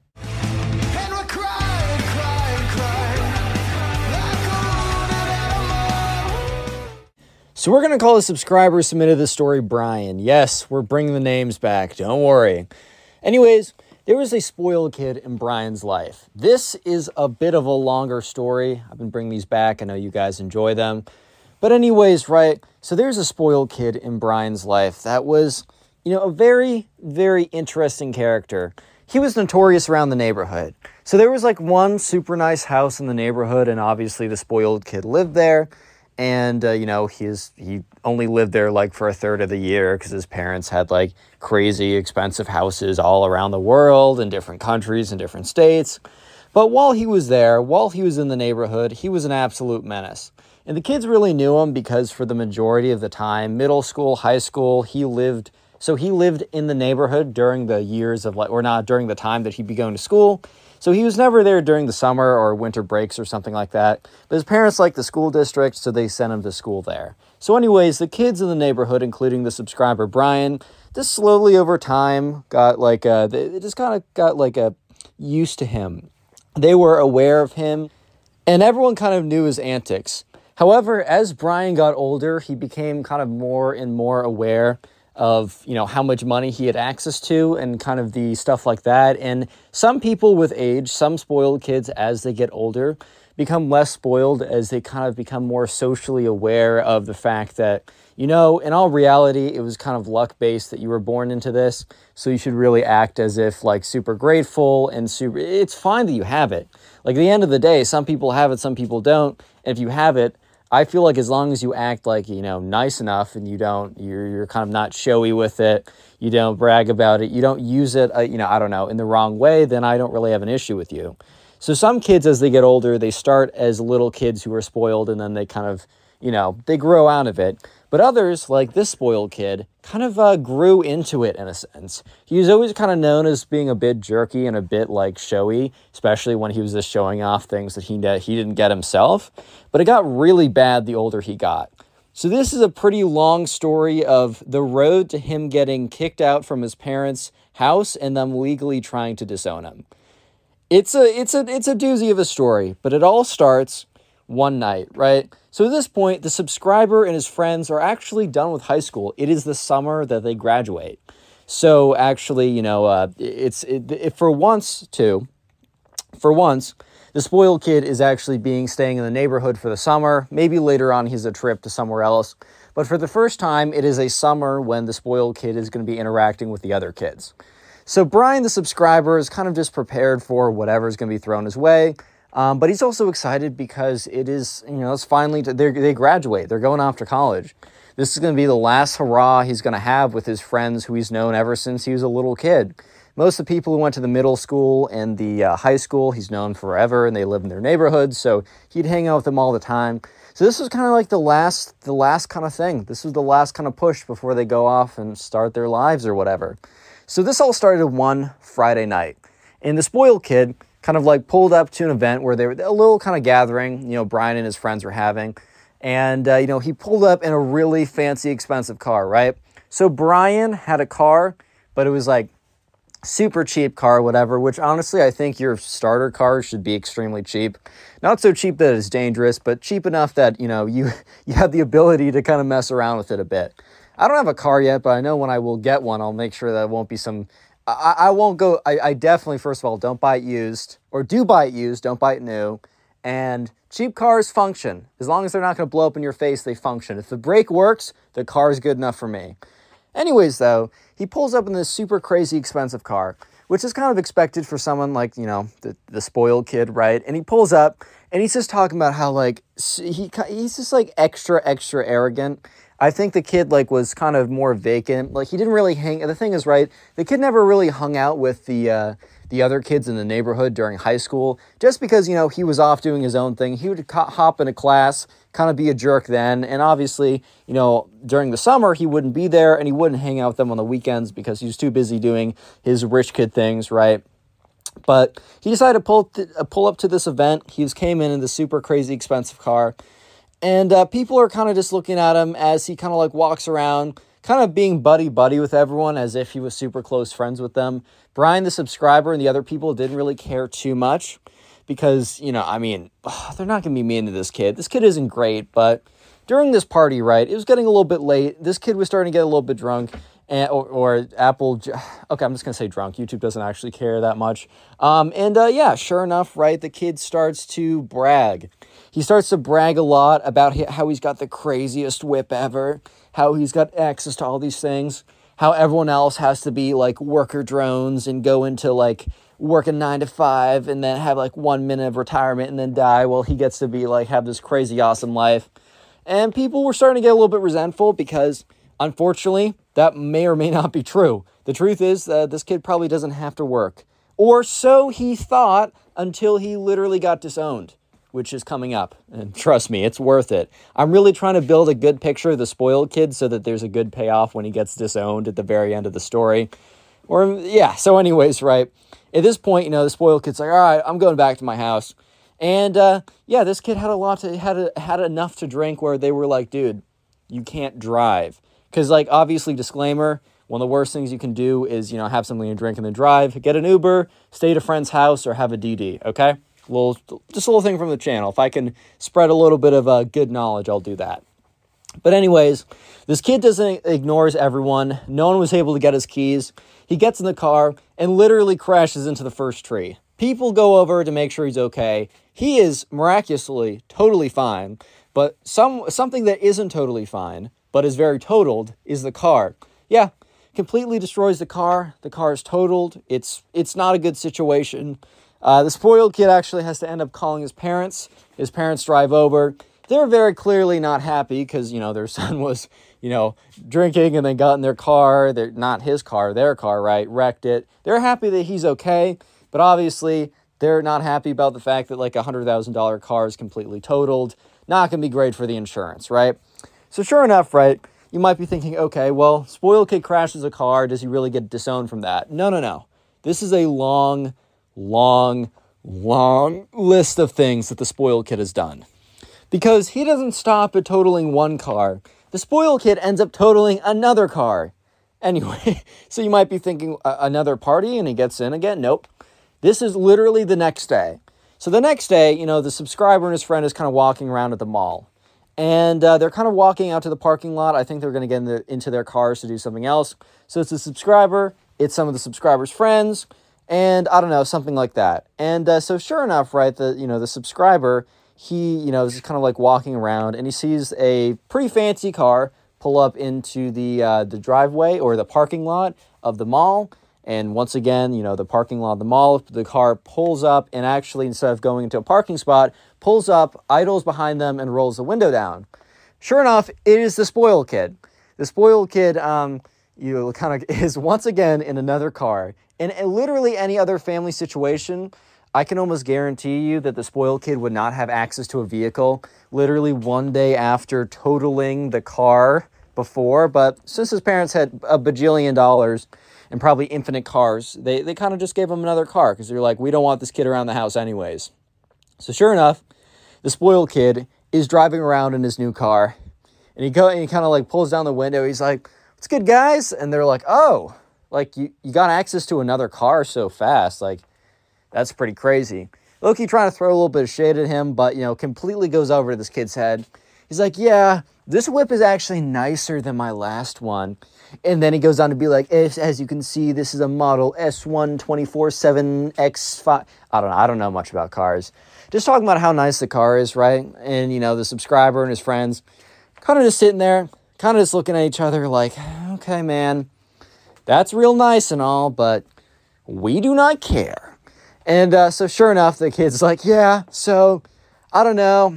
If you know any, like, banging chicks around here, don't forget to let them know that I'm in a, I have a super sweet ride and will take them and give them the time of their lives. Peace, bros. Rolls down the window and literally drives off into the back of another car and totals this car again. The subscriber is just sitting there and just tr- shocked by the fact that the kid literally within five seconds of rolling up his window from bragging for two minutes straight about his new car after literally just crashing his old car, within five seconds just slams into the back of another car, totals his car, which he's once again completely fine. And I don't even know how you totaled your car slamming into the back of another car, but this kid is just so incredibly good at wrecking his own car. Okay, my mistake. I was about to say wrecking his own cars. No, no, no. He is incredible. He is. He should go into the professional leagues of wrecking your parents' cars, because that is what he is incredible at, apparently. So sure enough, right, spoiled kid gets out. He's like, ah, oh, man, you're in my way. Like, you have to get out of my way. And, like, the other guy was literally in a parking spot. Uh, the, the guy was still in his car. Thankfully, he was good, too. He was parked in a parking spot. And he gets out, and he's like, you rear-ended me, but you didn't just rear-end me. You rear-ended me when I was in a parking spot. Like, how am I in your way if I'm in a parking spot? And the spoiled kid's like, well, you should have seen that I was coming and got out of the way. Obviously, the spoiled kid is clearly wrong in the situation. And spoiled kid calls his parents because when the guy's like, what's your insurance? Like, let's trade insurance or whatever, and starts taking photos. Spoiled kid's like, what's insurance? So he has to call his parents. His parents come over, and his parents are very not happy because, uh, yeah, after their son drunkenly crashed their car the night before, they give him another seemingly even more expensive car, which is low-key on them for that much trust. And he crashes into some guy who's parked in a parking lot.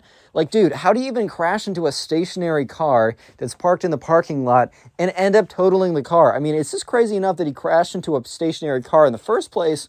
But, dude, what? Yeah, so anyways, the parents are very much not happy. And from that point on, he drives, uh, they give him a less, a significantly less expensive car. It's still, like, really good. It's still, like, twenty thousand dollars, which is an insane amount for a car. But it's nothing that, like, the spoiled kid would want to flex. This spoiled kid would only flex a car that is one hundred thousand dollars or more, because anything less than one hundred thousand dollars on a car is a brokey car. Obviously not. Like, as I said earlier, if the brake works, it's a car, in my opinion. But, yeah, the spoiled kid would not be flexing his, oh, my God, it's only a Tesla. Oh, I'm so poor right now. Yeah, that's the spoiled kid's mentality. So while he was still able to drive around a lot, yeah, um, he wasn't able to, uh, was not able to flex it.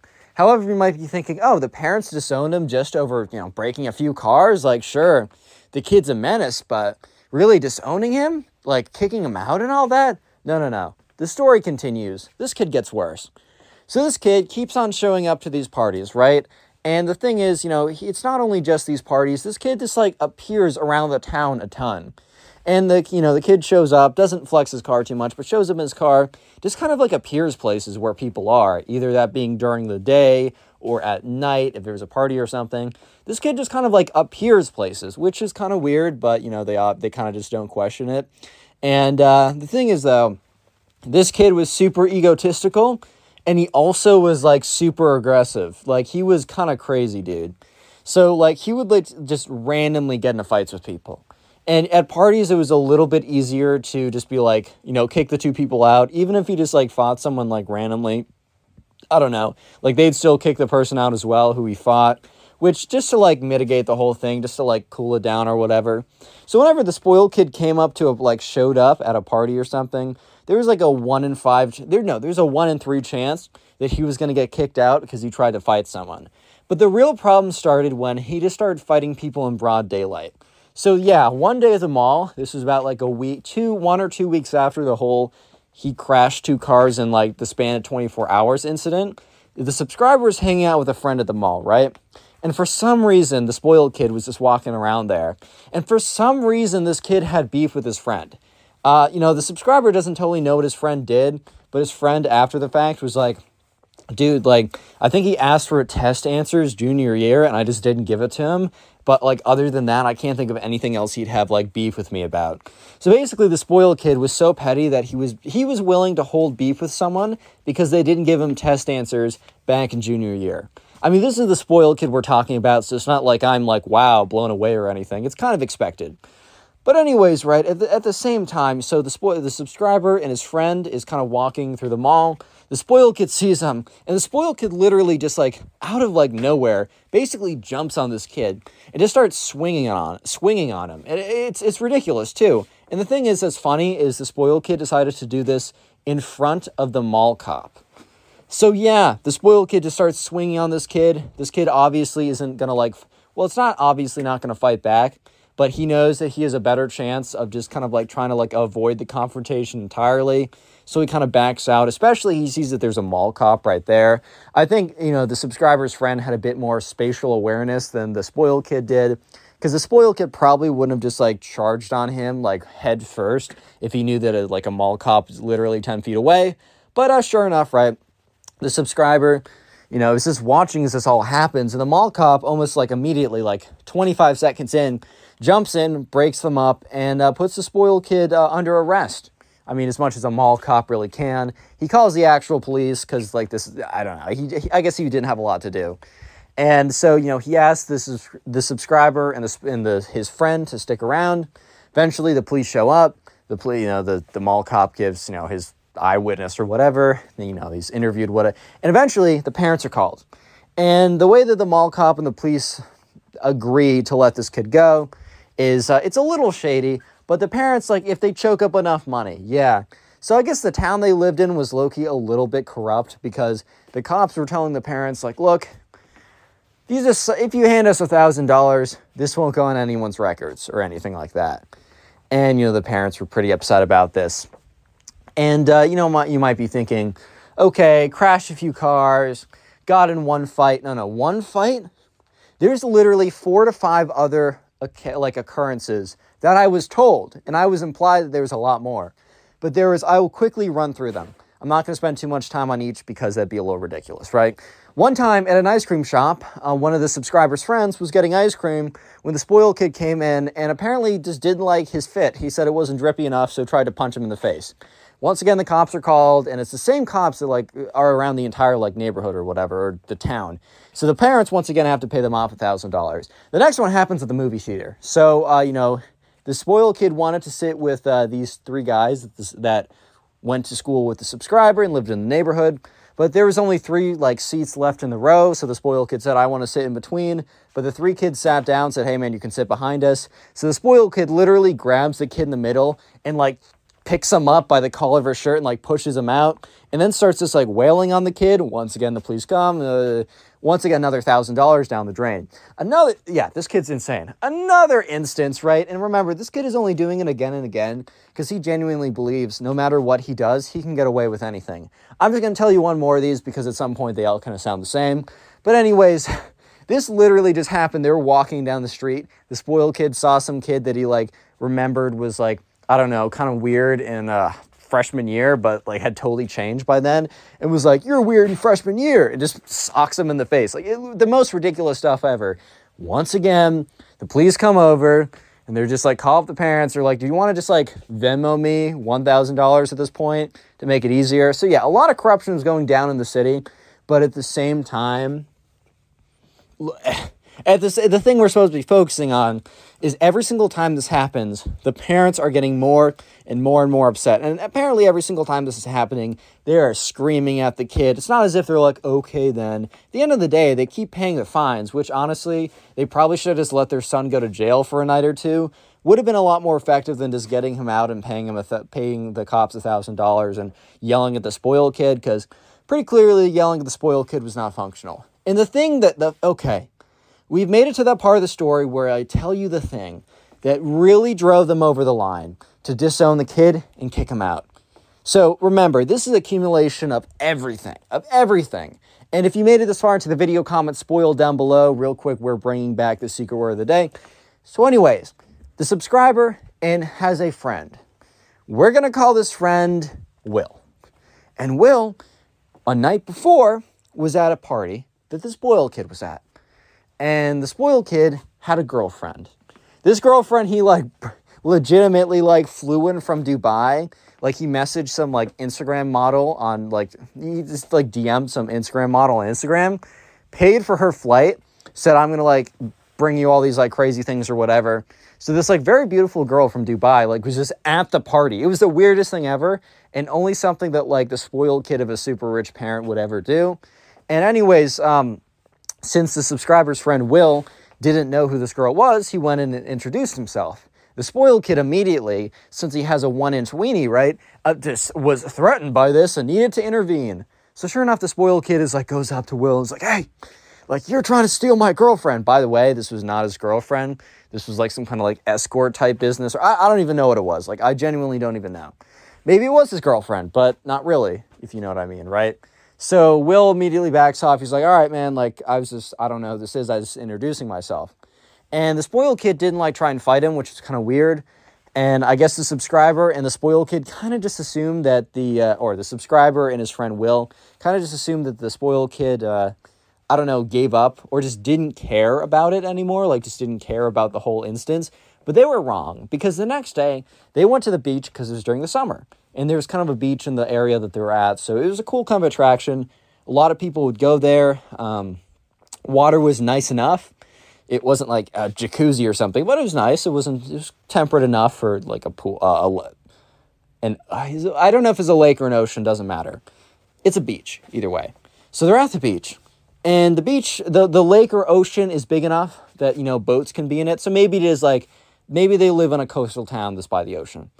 Because uh, the spoiled kid's parents have a boat, and they let him drive around in the boat, which is honestly more productive use of his time than, like, crashing cars or beating up kids. So especially more after he started to beat up a bunch of kids, they encouraged him to go more and more in the boat.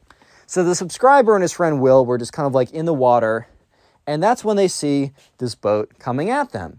And they're like, okay, that's a little bit weird. And that's when the boat starts, continues to come at them. So the subscriber is like, hey, maybe this guy isn't really paying attention. Let's get out of the water. So they start swimming away, and the boat gets closer and closer, and it's very apparent that they're coming after him. So the subscriber and Will barely make it out of the water before the boat, like, literally crashes onto land and almost smashes through Will, right? Almost really seriously hurts him. The, the good thing is, right, the spoiled kid is not a good enough pilot to really aim this thing correctly, but smashes it onto land and goes, like, right by Will's head. It was a very close call. Obviously, a bunch of the people on the beach were freaking out. Boat was completely ruined.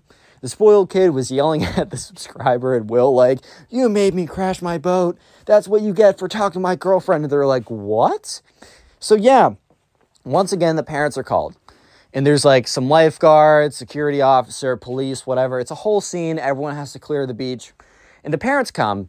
And for the first time ever, the subscri- uh, the spoiled kid's parents do not come in a rage. They're not yelling. They're not freaking out. They're just completely silent. They're very calm and collected, which one would think that would mean that they were kind of used to this and they were just like, whatever. But no, actually the opposite. They're done at this point. So comes over, and the police officer's like, all right, you know, this is a little bit bigger, so we need a ten thousand dollars fine, and we'll clean this all up, right? And the parents will say no. The police officer's like, okay, well, you know, that means we have to, like, pursue legal action with your son and all this kind of stuff. And they're like, our son? No. Him? Yes. And they point to their son, and the spoiled kid's like, what? This kid remembers, like, twenty or something. He had to repeat high school a bunch of times, which is fine, but just context. And they're like, yeah. Oh, yeah, by the way, Billy, they look at him, let's call him Billy, right? Like, you are no longer living with us. You have no respect for us, for us. You have no respect for anything that we've done for you. It's time that you learn how to actually be, you know, a real person. And he's like, dude, what?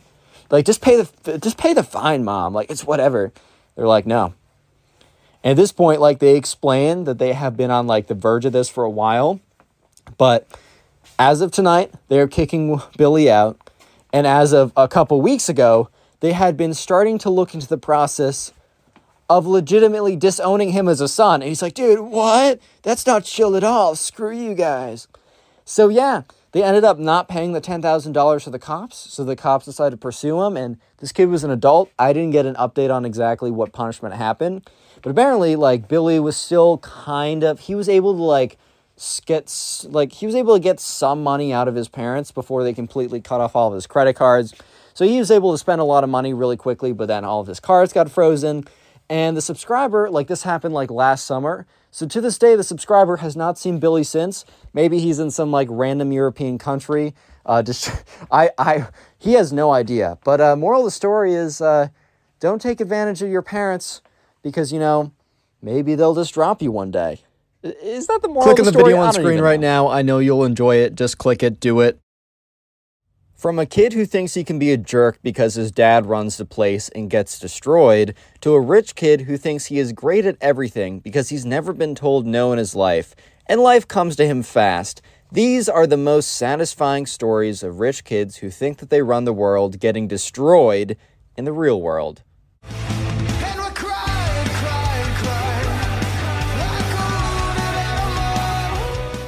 So the subscriber who submitted the story one summer had an internship at an investment bank or bank or one of those type of banking internships. Basically, this kid was in college and he wanted to go into kind of banking or finance. So he he, he got one of those internships at a bank, and these were pretty competitive. So he was pretty uh, he was pretty well prepared. He was pretty professional, and he was definitely up to par with the quality that this bank wanted. However, you know, there was a couple other kids that were interns as well. I think the intern class was like four to five, but like w the one of the interns, right, was distinguishably a lot worse than the others and very clearly did not care. The reason was, was because this kid did not get in this internship out of merit, out of skill, out of, you know, grit and the ability to, you know, persevere through tough times. No, this kid got the internship because his dad was literally C E O of the bank. This wasn't like one of the big banks like J P. Morgan Chase, Citibank. This was a much smaller one, but it's still really big enough. And obviously, if your dad is C E O, it's you can probably swing an intern position at it. Like, you could probably do that. Um, so anyways, right, on the first day of, like, meeting all of them, right, it was, like, the first, like, meeting was over Zoom, and then they were going to do it in person, but there was, like, a little, like, pre-meeting type thing where they told you about, like, information, uh, what to expect, um, a little get-together, the other interns, and the subscriber, and all the interns got together on a Zoom meeting. Well, four of them did, because the fifth one was ten minutes late.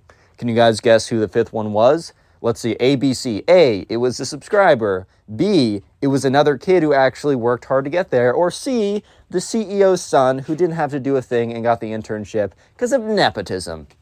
If you answered A or B, well, uh, I don't know, you're just wrong because it was C. Sure enough, it was the C E O's son who was like ten minutes late or whatever.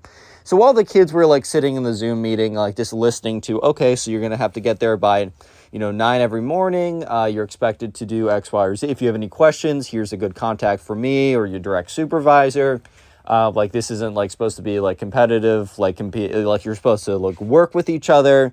Uh, like, you could all get job offers. Because the thing about the internship is, like, you really want a job after, a job offer afterwards. That's, like, the best option or in a couple of years or whatever. And so they were trying to say, like, it's not competitive between you guys. You could all get job offers, really work together because that's what we do at the bank anyways. And then, like, ten minutes in, this kid just shows up randomly.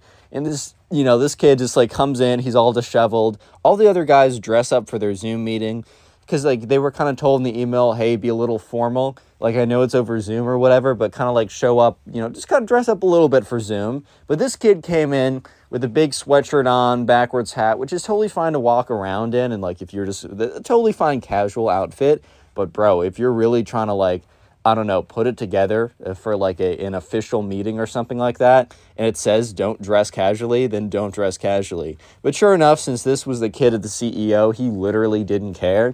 And he came in ten minutes late, dressed up all sloppily or whatever. So anyways, twenty minutes go by, and it's time for all the kids to introduce each other.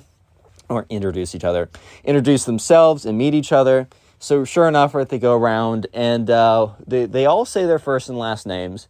And the subscriber notices because like the subscriber did a lot of research about the bank just because during the interview he wanted to, he was prepared if they're going to ask a history question about the bank, like when was it founded, who's the current C E O, what is like all these kind of information, right? They ended up not asking those specific questions, but for that reason, the subscriber knew all this information. So when he heard the last name of this kid, it matched up with the last name of the C E O of the bank. So, you know, very quickly with a nice little Google search, um, the C E O of the bank was like, it was a big, it wasn't a huge bank, but it was a big enough bank that this guy had like a public profile.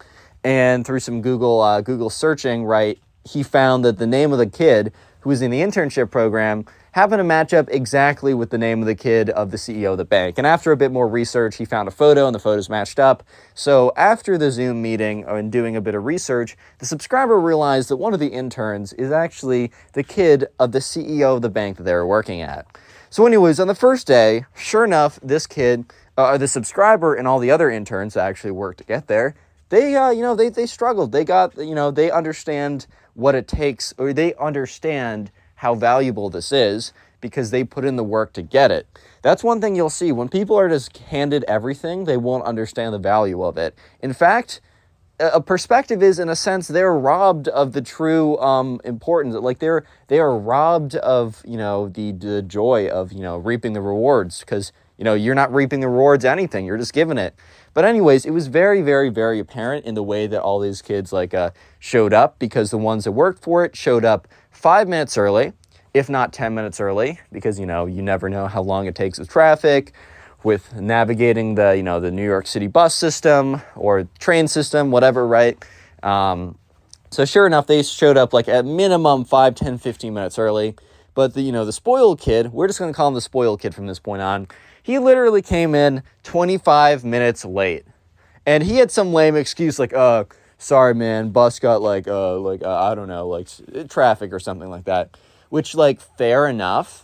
Like, sure, I guess. But at the end of the day, you got to be prepared for that. It's your first day. If that happens like two weeks into the job, then I think that's more acceptable. But on your first day of work, especially for something really important like this, you got to show up, at least give yourself a, a good enough margin, especially if you're doing work in New York City. Like I know some of you guys are out of the country, or the country I live in, the United States, and you've never been to New York City. And some of you guys is in the country have never been to New York City. That place is crazy. You got to give yourself a lot of time because like traffic and uh, stuff will happen. And especially when you want it to least happen. So sure enough, they're in there the first day and they're doing work. And when you're an intern, especially for like a banking intern, you're not doing anything too crazy. Like for the most, you will be like, the most extensive thing you'll do is probably like research or something like that. But for the most part, you're kind of just a coffee monkey and a uh, PowerPoint slide monkey and a, an Excel monkey. You're not doing that much. So sure enough, right, they're just rearranging stuff on Excel. Um, they're just kind of like editing PowerPoint slides. It's a lot of work, but it's nothing's like that hard or that interesting or stimulating. If they kind of just give like the interns and the very low level employees like kind of the grunt work that no one really wants to do. So they're all sitting around doing it, and they're all given one big glob of an assignment. So it's like they're given one stack where it's like, okay, you got to do all of this, you got to do this, um, all this kind of stuff, right? So sure enough, there, you know, there's all these things that they got to do. And um, the thing is, though, it wasn't divided up evenly between them. It was just given to one of them, and they said, okay, I need you to delegate all the, uh, I don't know, I, I need you guys to delegate the work between, like amongst yourself. We're not going to delegate the work for you. That's up to you guys. So sure enough, right, they just kind of like all four of them, not the fifth one, all four of them, they go in and, uh, you know, they just, you know, they go in, they grab some of the work, or they delegate some of the work if it's not like paperwork, because a lot of it was Excel, PowerPoint, stuff like that, research. So the one kid who didn't was the spoiled kid, because why would he have to work? His dad runs the place. He just shows up because his dad isn't going to let him play Fortnite all summer like he did last summer, right? He actually has to get a job or something. Like, screw you, Dad. Give me all these opportunities. I just want to play Fortnite and do nothing all day. Meh. But anyways, right, uh, sure enough, like all the other, the, the other four interns, including the subscriber, kind of gave this kid a side eye. Like, are you really just going to sit there and not do anything? So yeah, sure enough, they end up doing all the work, and the kid is on his phone watching like TikTok videos or something. and by like eight at night or something, because they wanted to make sure they got it all done and really show initiative on the first day. First of all, the kid left like at three, which they're supposed to leave at five. The others stayed till eight. Low-key, the reason was because it was work for five people to finish at five, but if you only have four people working on it, you're going to have to like stay a couple extra hours because the last person didn't pull through. You really do hate to see it. And this pat this was a pattern that literally just continued on and on and on again. However, you know, one of these days, it's actually like about a month into the internship, and the interns are doing really well. I mean, the four of them are. The fifth one, aka the spoiled kid, literally sits there and does nothing all day. So uh, is he doing well? I don't know. But it, it really good reputation um, the interns are accruing right now. Everyone sees them as really uh, capable and uh, just really impressed by what they're able to do. So now they're given a more official assignment. And also, for the first time ever, they're each given individual things they're supposed to do. Because the reason for this is they're each assigned to individual teams. So each of them is like given as part of a team or whatever. And they're all given a very important research role. Basically, they've been doing research the whole time, or the four of them have, have been doing research. The spoiled kid had not. And uh, they had done a really good job, so they were all, like, four to five different teams were, you know, going to be presenting to investors, and they were pretty important meetings. So these interns were given a super important job, and they were informed of how important the job was, to do research to give to the analysts and associates to put together for slides that would be given to the V Ps or the M Ds or whatever that would then present it. So what ended up happening was pretty funny, because basically what happened here was you have to realize the spoiled kid had not done any research at all for the last two weeks. So he has no idea what this whole research thing is, right? So all the other kids do a really good job. The subscriber and the other three, they do a really good job. They supply really good information to the V Ps and the analysts and associates or whatever. They put together good presentations. And, you know, it's it's a good enough presentation that if the investor wanted to invest based on the information, they would have. And if it wasn't right for them, then they wouldn't invest. But it wasn't because, you know, the information was bad or was presented in a poor way. However, with the spoiled kid, The spoiled kid, first of all, he doesn't know how to do any of it because he's never done any of it. Second of all, he's too arrogant to ask for help.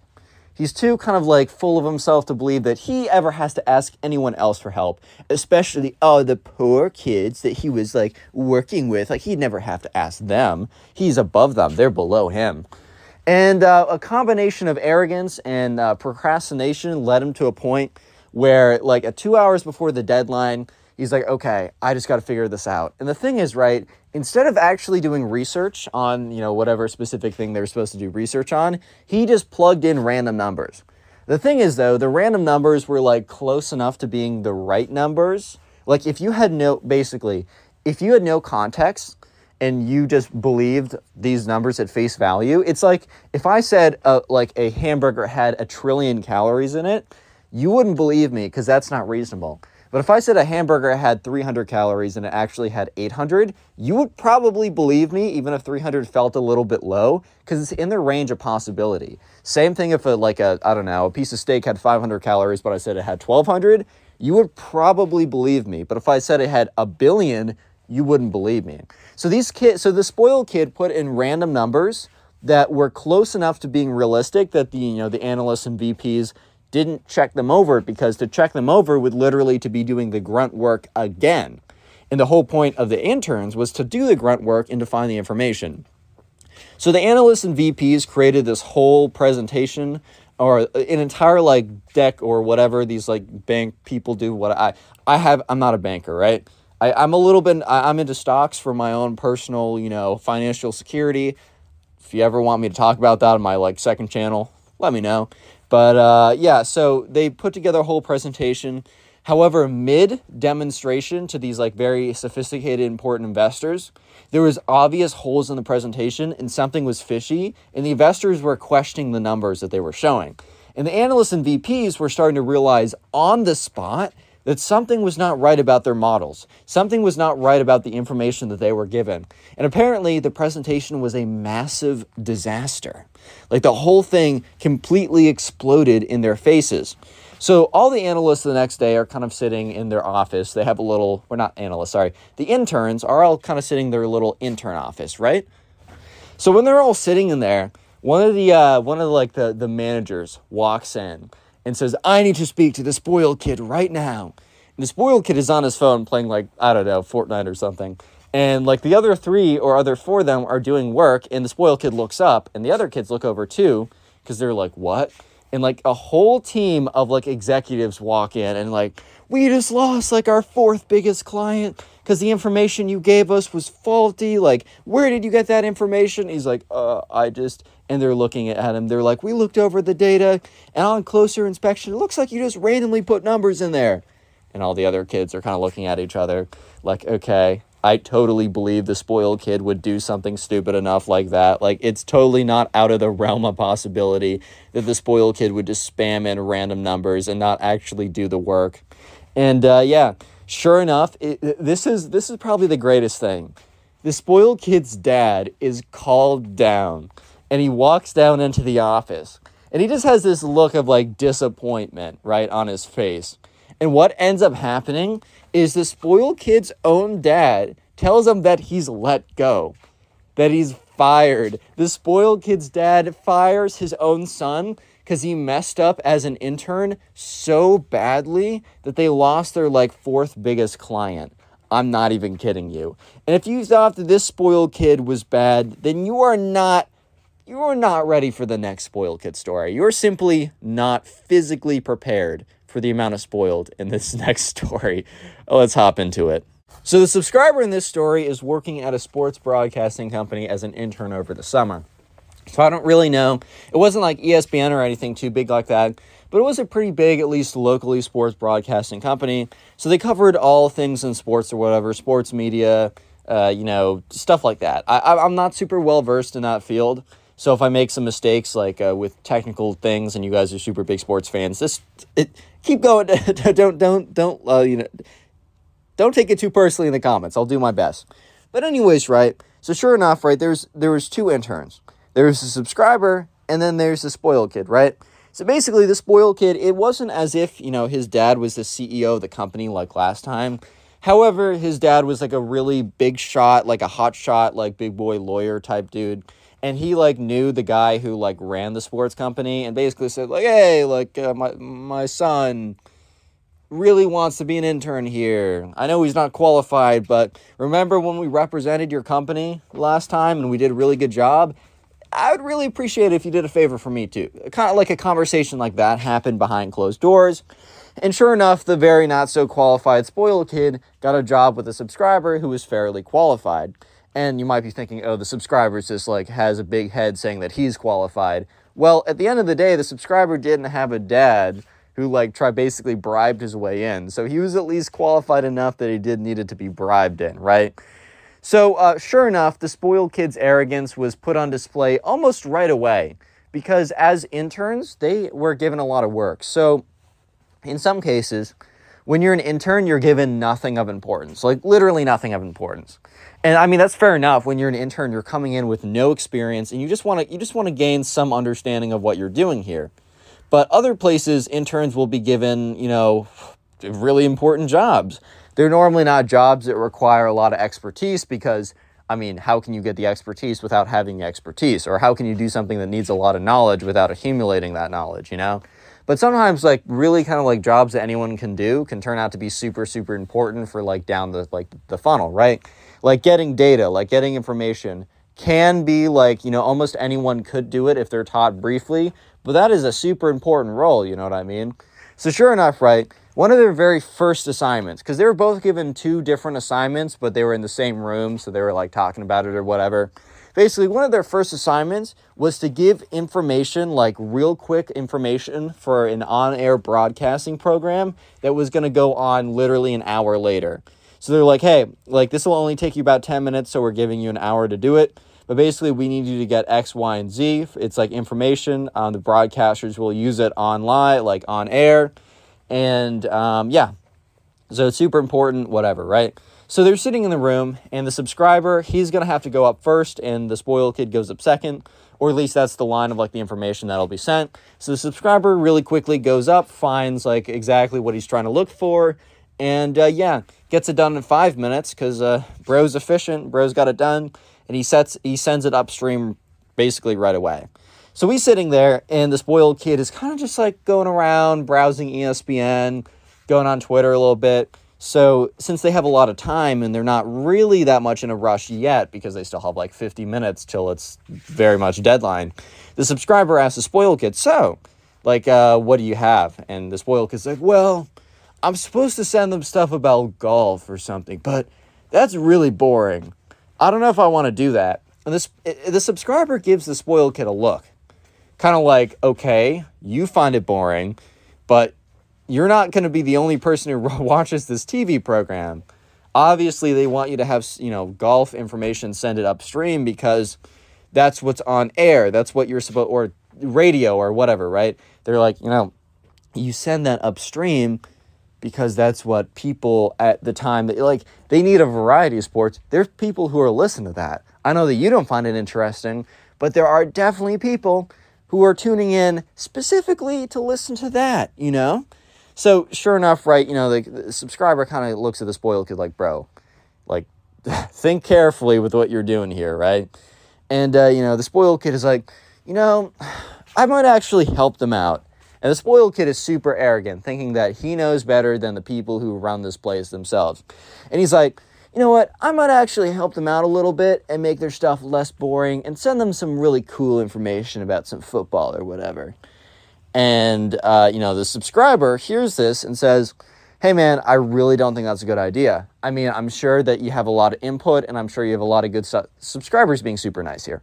But he's like, I'm sure you have a lot of input. I'm sure you have a lot to give. But, look, this is our first assignment, and they're asking for very specific stuff. Um, maybe tell them about what you want to send them about football after the fact so they can, like, include it tomorrow.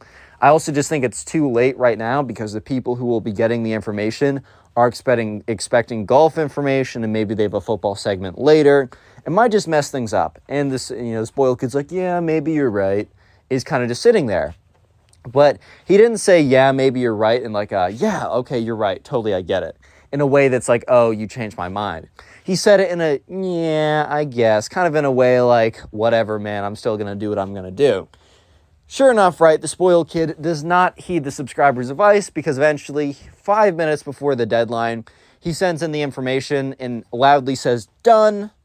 So the subscriber knows he's done because he the spoiled kid loudly says done.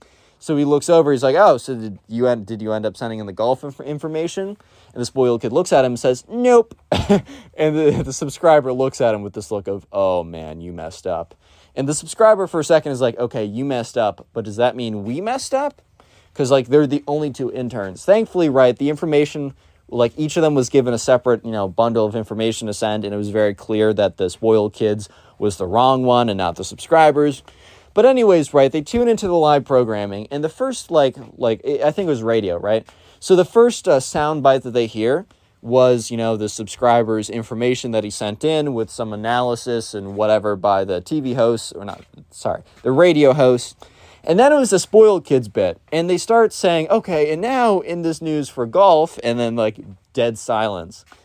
And that's when, like, the subscriber realized that, yep, this is, like, basically the spoiled kid sent a bomb down the pipeline, bro. Like, he just messed the whole thing up. And they're like, oh, sorry, we're going to come back to you in just a second with the golf information. Um, we're going to go to commercial break. And it was like an unscheduled commercial break.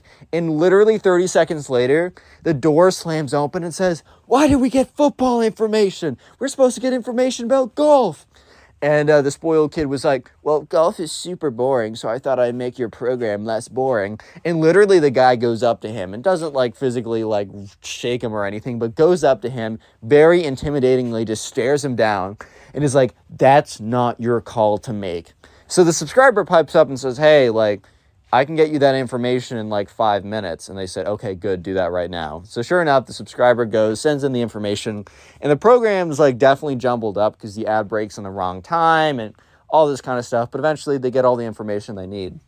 And the subscri- the spoiled kid is like, bro, they should have, t- like, the, while, the, while the subscriber is frantically trying to get information about this golf stuff, the spoiled kid is saying, bro, they should have totally taken my advice and did the football segment instead. Like, their segment super sucks. Like, I'm listening right now. It's going to be so bad. And the subscriber's like, man, like, I'm sure it's better, but, like, uh, he doesn't actually believe that. But he's like, I'm sure you're right, but you can't do this so last minute. It's going to, like, it messes up the whole line of production. Like, this stuff is live. It's not last, it's not, like, pre-recorded, like these videos. And sure enough, I know this is, you know, the spoiled kid's like, yeah, I guess. I don't know, man. I just think they should have really listened to me. So an hour later, because they're all sitting there kind of like awkwardly, like uh, they, they really don't have a job next. And I think that they might have had more jobs coming up, but obviously management had to figure out what was going on with the interns, or specifically one of the interns. So sure enough, the door opens up an hour later and the manager comes in and is like, hey, what happened? And, you know, instead of like, you know, the, the spoiled kid staying silent, he immediately pipes up and is like, well, you guys wanted golf information, but that stuff was super boring, dude. So I was just trying to help you guys out, and I sent in football information instead, and it just gets cut off mid-sentence, and the manager's like, you can't do that. You're an intern here. We got a way of doing things. We asked you for some information, and it totally messed up the thing on live. Like, our whole program got jumbled up. People had to work extra hard for no good reason other than you thinking that you know the business better than people who've been doing this for thirty years. And there was kind of like a dead silence when I think the spoiled kid kind of realized that he was in the wrong. And that's when the manager says, I'm sorry to say this. Uh, your dad's not going to be happy, but we, we can't we can't keep you as an intern. We seriously can't. You're a liability. The spoiled kid's like, what? I was going to make this place ten X better. And the guy's like, well, I'm, I'm sorry. Click on the video on screen right now. I know you'll enjoy it. Just click it. Do it. How's it going, everyone? Welcome back to a brand new story. Today we have a story of a spoiled brat who doesn't get what he wants, so he decides that, oh, well, then I should just destroy the entire school. Not even kidding. Let's just jump right into it. So we're going to call the subscriber who submitted the story Gene. And anyways, in Gene's class, there's a kid who we're going to call the spoiled kid. The spoiled kid didn't really have any friends, not because everyone there was mean to him, but because everyone there saw him as who he was. As the spoiled kid, who is a jerk to everyone because he could be. Or not just because he could be, but because he believed that he was better than everyone else. He believed that he was a god, man. I mean, that's just kind of how his parents raised him, which it's always good to raise your kid with a bit of confidence, but not like this. So anyways, one day, the teacher was handing back a pretty big test that they all did, and the spoiled kid probably believed that he didn't even need to study for this, so yeah, when the teacher was handing them back, I mean, the teacher was walking around the classroom. You can tell when the teacher's, like, handing back a, like, piece of, like, a test, and they flip it over, and they kind of, like, you know, the teacher was putting it front side up for some people and flipping it over for others because, you know, you already know the teacher's like, I know you don't want your classmates seeing this grade. And eventually, Gene is watching as the teacher goes over to the spoiled kid and hands back a test. The spoiled kid looks at it very quickly, has a look on his face, and immediately raises his hand. Look, whenever you do poorly on a test, you always hate to see it. It's not a fun sight, and I agree with that. However, sometimes, like, at least at a minimum, look at what mistakes you made, and if you think that you deserve a different grade, at least point out why and where you think the teacher went wrong with grading their, you know, grading the test or whatever. So, this, you know, Gene raises his hand, and, you know, the teacher kind of, like, looks around and is a little confused because he's kind of thinking to himself, well, this is kind of a quick turnaround, like, I did just... Did, did Gene, or not, sorry, did Gene, did the spoiled kid even look at the test, or is he just raising his hand? And the teacher, you know, he's not going to ignore him, so he's like, yeah, spoiled kid, like, what's up? Like, well, what do you want to say? And the spoiled kid's like, ah, uh, you made a mistake. And the teacher looks at him and uh, says, I don't think I did. And the, te- and the spoiled kid's like, I know I deserve a better grade than this, and I will not settle for this. And the teacher's like, well, I mean... Can't really change the past on this one, but you could always study harder for the next test. That's a pretty good way of changing things. And the spoiled kid's like, no, you don't understand. And the teacher's like, no, I think I do understand. Like, you didn't study enough for the test, and, I mean, here are the consequences of your actions, I guess. And the spoiled kid says, no. And the spoiled kid stands up. He says, I demand an A on this test. And the teacher looks at him, and everyone in the class, including Gene, is kind of just looking at this kid and is like, all right, spoiled kid, like, what's your move here, bro? Like, this is, you're acting kind of goofy right now, bro. I'm not going to lie to you. And, uh, you know, the teacher's just looking at the spoiled kid and is like, no, like, I will not give you an A because you demand it. Like, I'm not going to degrade my job for you just because you want something. I'm not going to, like, soil the integrity of, like, what I am doing just to, like, entertain this, to give you what you want. And the spoiled kid looks at him and says, I'm going to count to three. It's so funny, when, man, when I when people, like, start counting down, just assuming that that's going to change something. It's, like, a classic, like, trick that, like, parents will use, and I get it because parents can actually give consequences, but sometimes people will be like, give me something, and the person will be like, no, and they'll be like, three, two, and it's kind of just like, what? So the spoiled kid counts all the way down, and the teacher's just looking at him with a look of like, I'm not changing what I'm doing, like, are you serious right now? And the spoiled kid looks at the teacher, and it's like, fine, you've made your choice. You shall, you will regret this. Or he says something along the lines of that. And the spoiled kid storms out of class to who knows where, right? So about five minutes later, well, first of all, immediately after, it's super awkward in there, and the teacher's like, well then, and the class laughs a little bit, just trying to break the, the awkwardness, right? So about five minutes later, Gene raises his hand because he has to go to the bathroom really bad. And the teacher's like, okay, sure, just make it quick. So Gene gets up, walks over to the bathroom, and when he opens up the guy's bathroom, he sees the spoiled kid in there. So I guess Gene didn't really know where the spoiled kid went off to, but now he does, and he's like, oh, okay. And the spoiled kid looks at him, and Gene looks at the spoiled kid, but Gene looks at the spoiled kid, and he notices that the spoiled kid is shoving the toilets full of paper towels. The spoiled kid is just got, like, he broke into, like, he didn't only empty out the paper towels that were in the dispenser, he broke into the little cabinet underneath that was just full of paper towels, and he had taken every single one and was just stuffing them into the toilets, right? He was just clogging up the whole system. And the spoiled kid was like, get out of here, Gene, I'm busy. And Gene's like, uh, can I use the bathroom? He's like, no. And Gene's just kind of looking at him like, dude, what? And yeah, so the spoiled kid continues to, like, stuff more paper towels into the toilets. And Gene's like, um, what are you doing over here? And the spoiled kid says, just just get out of here. You don't want to know. And, uh, you know, he's like, uh, I kind of got to go to the bathroom. He's like, didn't go to the private bathroom. And so Gene's like, okay, whatever. So Gene walks over, goes to, like, the private bathroom, which is technically the teacher's bathroom. And Gene would get in a little bit of trouble, not nothing crazy, right? But he'd be like, get out, like, the teacher would be like, you can't be in here, get out of here, right? But Gene goes into the private bathroom either way, and uh, while he's sitting on the toilet, he hears this kind of, like, or he feels this kind of rumbling, right? It's like the pipe systems are rumbling, and this is when, like, he gets off the toilet, and then he looks underneath, and the toilet is, like, pouring water out from the bottom of it, and he's like, oh my god. And he steps out, right? And he's like, oh my god, did I do this? And then he looks around, and he just sees water leaking out of everything. And that's when he hears, on the loudspeaker, an announcement saying that everyone has to go to the front yard, which is, like, outside in front of the school. So after that, like, thirty seconds after, he sees all these teachers filing out their students in a single file line. He sees puddles of water forming everywhere.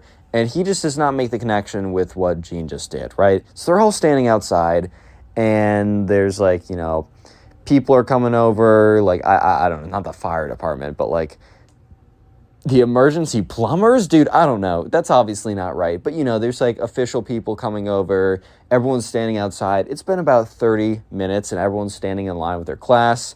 The spoiled kid is nowhere to be seen, but um, Gene honestly doesn't think anything of it. And also, Gene doesn't make the connection that maybe, maybe there's a connection between the fact that the spoiled kid disappeared into the bathroom and was clogging them with paper towels and the fact that the whole piping system is going down, right? So all of a sudden, a teacher comes up, and not like a teacher like one of the uh, teachers that would teach a class, but one of the, I should say, faculty, right? So one of the administrators comes up to the teacher, and Gene's standing in line, and the faculty whispers something or says something in a low tone to the teacher. The teacher looks at Gene and points at him, and Gene is asked to come.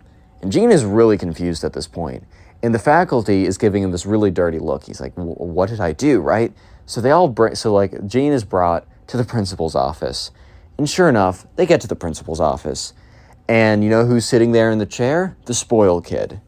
And, okay, sorry, they're not even in the principal's office. They're standing outside of the school. Yes, the school is flooded, my fault.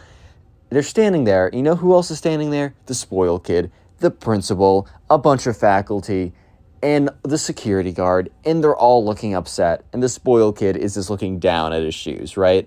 So they're all like, um, or not all of them. Gene's like, what's going on? The principal's like, don't play funny with me. We know that you were in there while the spoil kid was in there, and we think that you helped him destroy the school. And Gene was just looking at them with this look of just complete shock, confusion, and then he started to realize that it was the spoil kid that backed up the toilets, that broke the entire plumbing system, that flooded the school. Real quick, if you've made it this far into the video, comment spoiled down below. Uh, that'll be the secret word of the day. And then also, if you are new, subscribe to the channel and leave a like on the video to claim your free nothing. So anyways, Gene is standing there and he's trying to like explain to the principal, like, okay, I was in there briefly to go to the bathroom, but I didn't like, w- no, I, I, I didn't do it.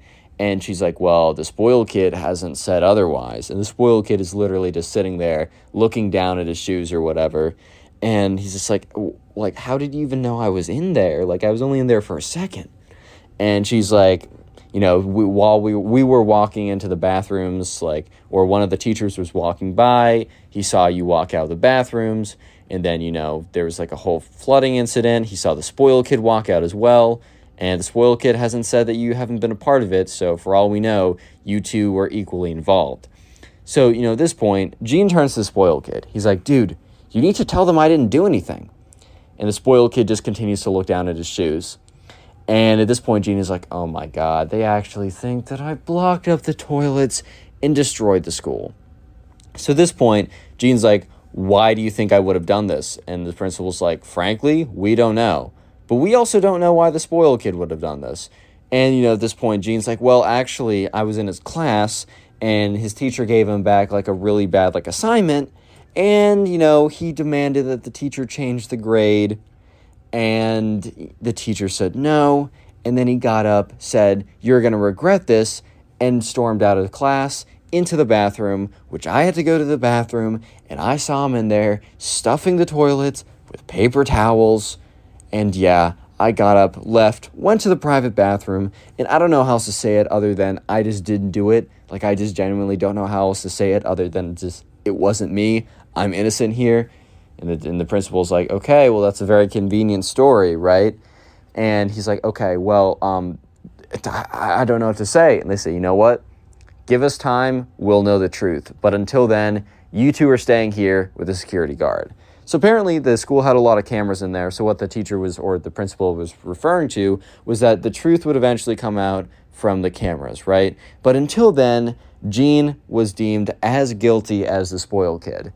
And Gene just wasn't trying to have it, because, you know, for all he knew, like, the, the cameras could have taken, like, weeks to get out. For all he knew, the cameras were damaged in the flood, and that there wouldn't have been any footage at all to free him from, like, this charge, right?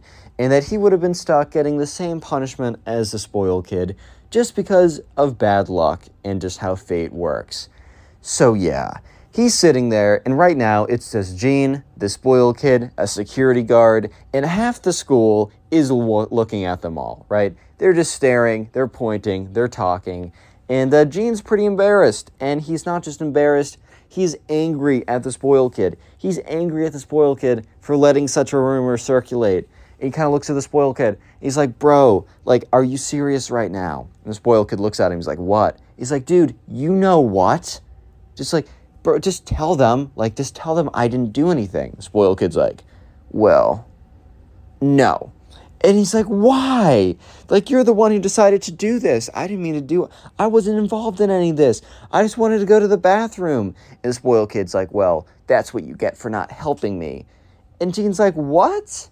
Like, for me not helping you, you're going to, like, say that I did it, but if I did it, you would have said that I wasn't, like, if I helped you, you would have said that I didn't do it? Like, what kind of world do I live in? And Gene is just not having it right now. And, you know, at this point, the security guard's like, quiet, you two. And Gene kind of looks up and looks down. He starts whispering at the spoiled kid. He's like, dude, I swear to God, there's a reason why people here don't like you. And you know what? You're just making it even more clear to myself that the reason is true. And the spoiled kid looks up. He's like, The school had it coming, man. That teacher really robbed me of that grade. And Gene looks at this kid and is like, dude, you failed that test because you didn't study.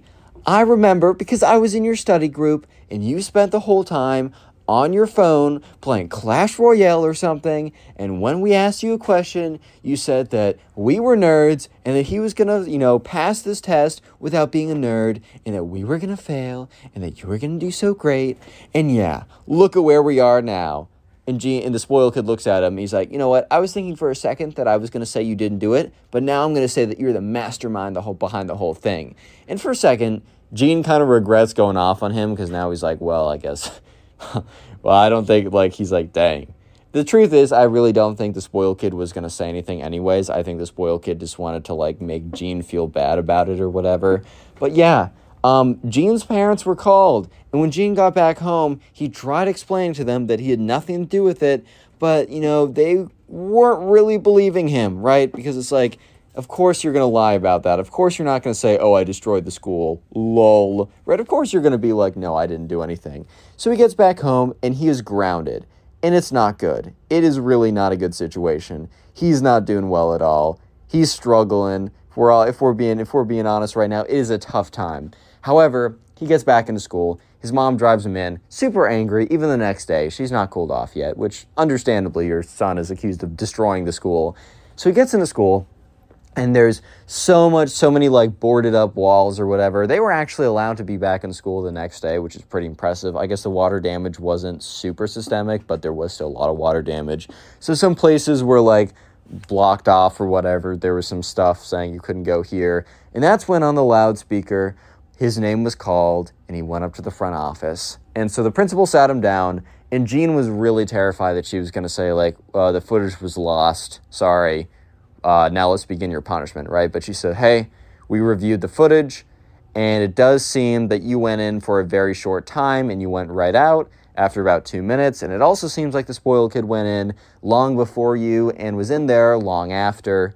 So I think, like, your story adds up. We really have no reason now to believe that you were, like, a part of this, and you're free to go. And Gene is just looking at her. It's just like, thank you. No, thank you. And he gets up. Gene's having the best day ever. He walks out. And, yeah, the spoiled kid suspended for a week. And uh, it's very awkward when the kid comes back into class and the teacher looks at him. Because, like, this kid's been out of class for almost two weeks at this point. He comes back into class, sits down in his normal seat, the spoiled kid. And the teacher kind of just looks at him. The spoiled kid just looks at the teacher, and things go back. Click on the video on screen right now. I know you'll enjoy it. Just click it. Do it. Today we have a story time of this Minecraft kid who thinks the Wither is actually real and out to get him. Yeah, I'm not even kidding. So sit back, relax, leave a like on the video to claim your free nothing, and let's get right into it.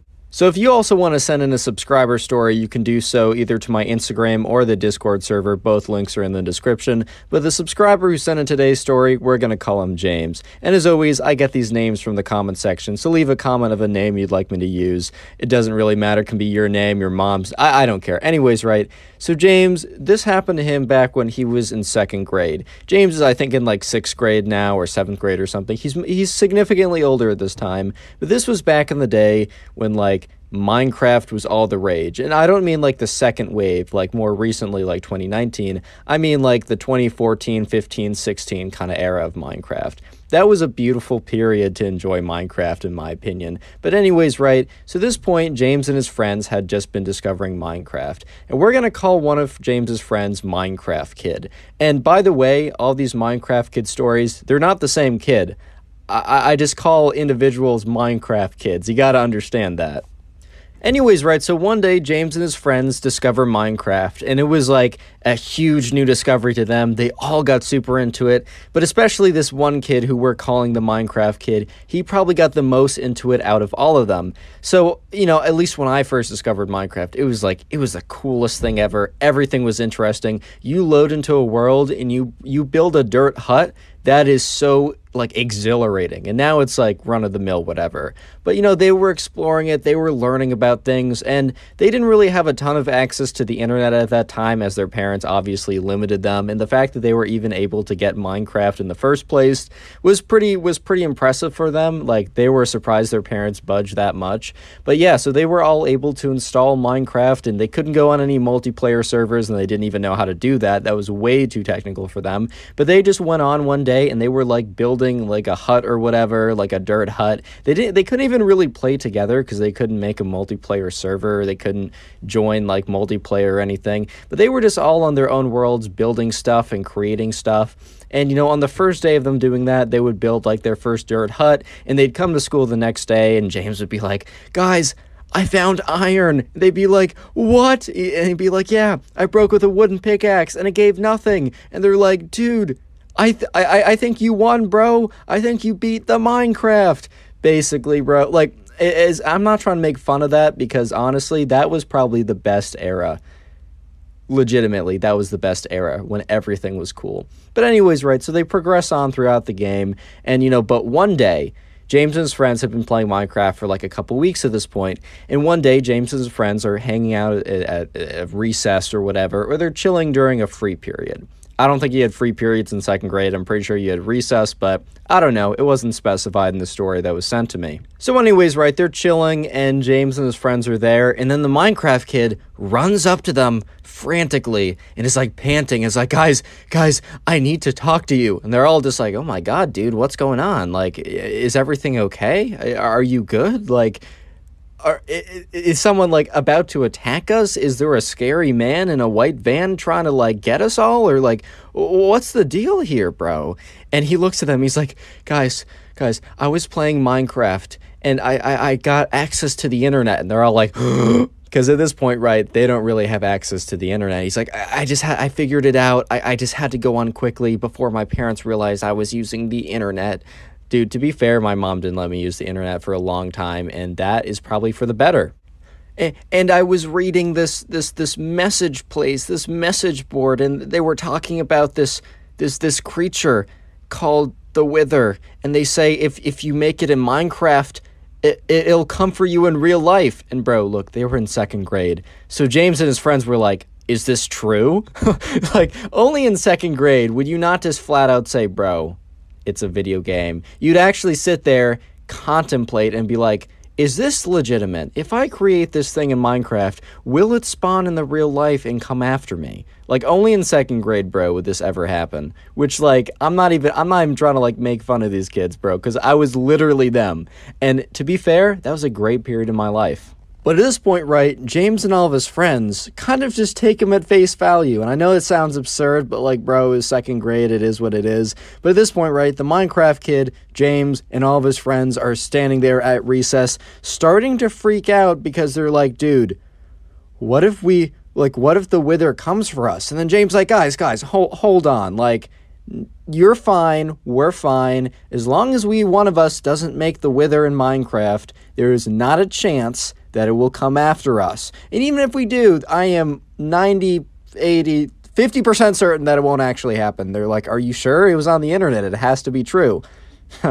As you shall learn, not everything that's on the internet is real. But anyways, right, so they all went back home, and they were, I mean, after school, of course, and, you know, they were kind of feeling okay, like, they weren't feeling that worried. They were feeling as if they were safe, because none of them were going to go back and make the Wither in Minecraft. They just weren't going to do it. I mean, they didn't even know how to do it. And over the next couple days, you know, they eventually learn about the Nether, and they build a Nether portal, and some of them go in, and they learn, they find all these new things, and it's pretty cool, right? They're exploring Minecraft. They learn about the Nether. And then several weeks later, they're just chilling at school, and it's James, the Minecraft kid, who was initially like really worried about this and brought the whole suspicion to them. Some of the other friends as well, they were just hanging out. I think they were on the swings or something. They were talking about like, oh, like, I just got like my first Minecraft dog yesterday. It like helps protect me against like enemies, and it's also just a nice pet to have around. They were talking about like, oh, maybe I've heard of like name tags you can find in chests or whatever. And then one of the friends, we're gonna call him uh, Ben, because I only need to give him a name once, right? Ben like walks up towards them with this look of like guilt and also terror. And they're just like, dude, what is wrong? Because like something is definitely up. And Ben just looks at them with this guilty expression, this look of like, I'm so sorry.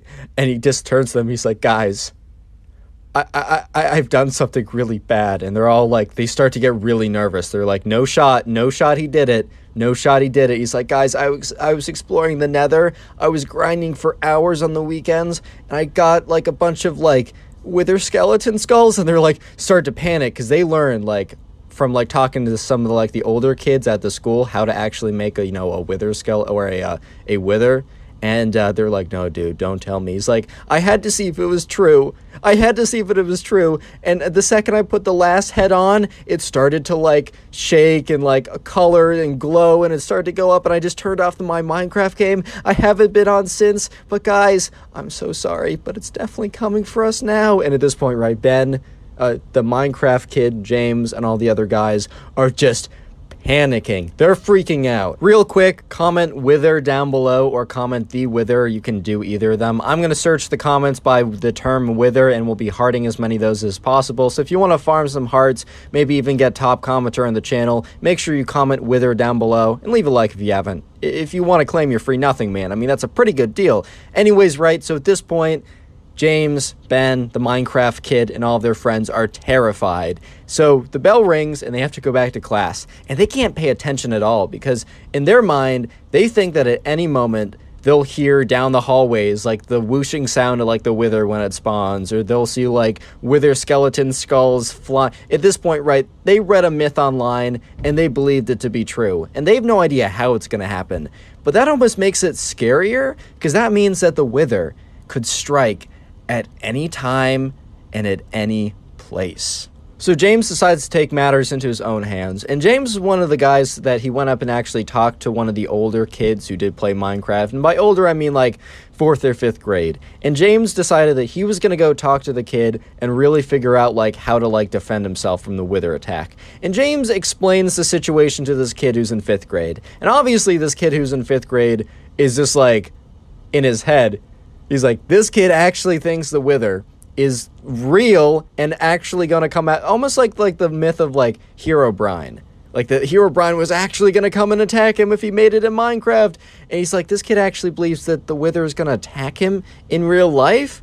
And the kid is just thinking to himself, because like, you know, James is explaining the predicament and explaining like, man, what do I do? So right, this kid in fifth grade cause he could have easily said, bro, that's not true. It's a myth that you read on the internet. Like, why would that even be true? But the kid decides to mess with them just a little bit more. And the fifth grader is like, bro, bro, you did what? Oh my God, that's the first thing they teach you in Minecraft school. And he's like, you guys went to Minecraft school? And he's like, yeah, I totally did. It's totally real. And at this point, James is like, oh my God. And the older kid's like, bro, like, okay, there is a way to fix it. Just hear me out on this. And the older kid goes on to explain slash make up on the spot that basically what needs to happen is Ben, the kid who spawned the, the Wither, right? He has to return to the world where he made the Wither in, and he has to fight it. And if he wins, then the curse is gone. But if he dies in Minecraft, they're all gonna die in real life. And at this point, right, James is like, bro, that's so much pressure, man. And uh, the, the older kid's like, hey, you should have taken these precautions before spawning a Wither. So James runs back, tells his friends the unfortunate news, and they decide that that night they're going to like gear up and go to his friend's house. It was like, it was a Sunday, it was a Friday anyways. So like, you know, they just quickly explained that they wanted an impromptu sleepover.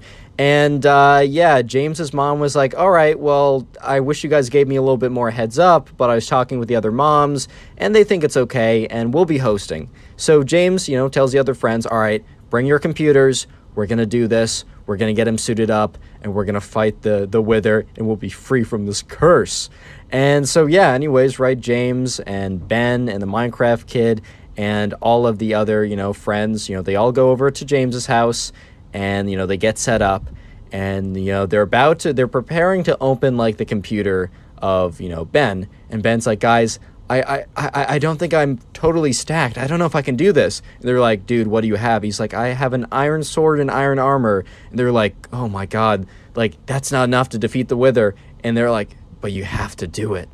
And you know, at this point, Ben is like, all right, guys, this is, this is it. I'm doing it. He opens up his laptop.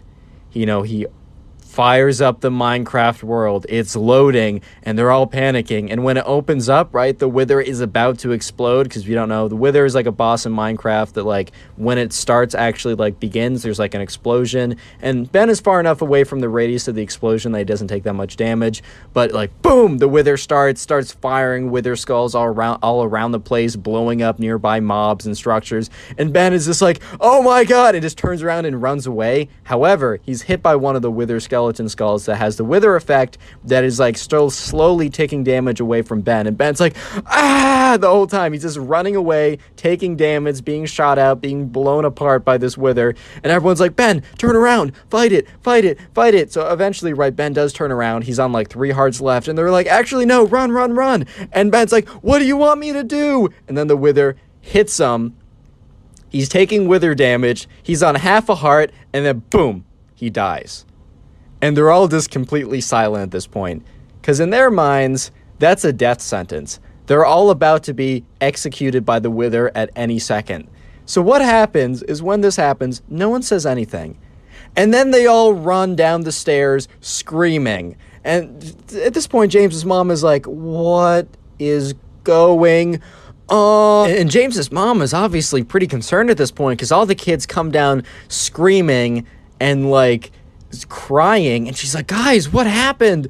And, and they're all, like, blabbering on, like, we lost in a video game, now we're all gonna die because the Wither's gonna come out. And she's like, why, one at a time, one at a time, calm down, please.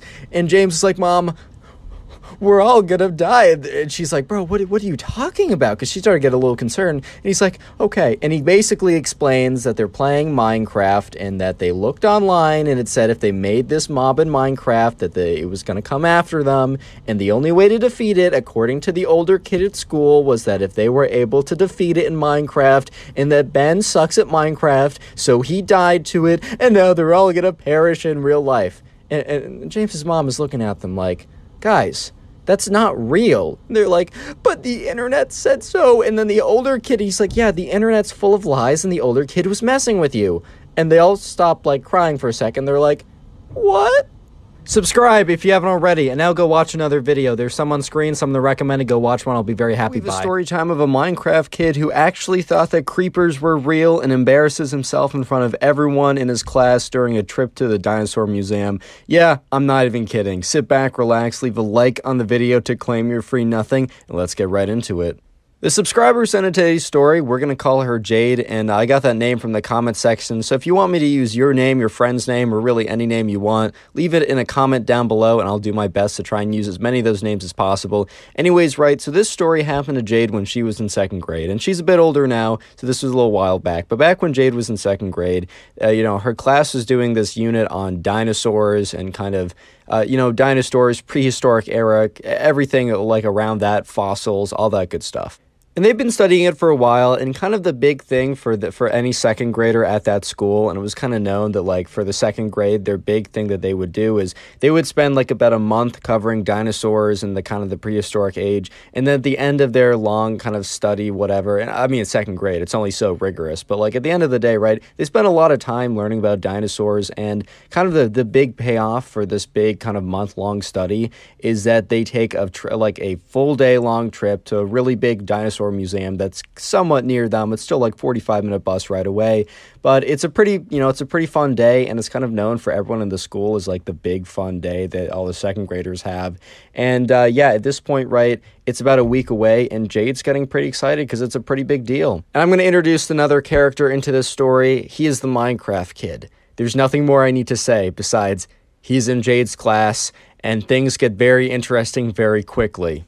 And anyways, right, a week passes, and it's finally the day. It's the big day. They all kind of, like, get there kind of early that morning. Their school normally starts around eight, but for that day, they're asked to get there at seven, which a lot of the parents are a little, you know, they wake up, drive up their kids, and they're all kind of cranky because they have to get up at seven in the morning, which is a little inhumane. I'll, I'll be real. They don't have to get up at seven in the morning. They have to get up at, like, six to drive their kids there at seven. But all the kids, when they get there, are, like, kind of, like, all wide-eyed and excited because, hey, man, it's the big day. It's the dinosaur museum day.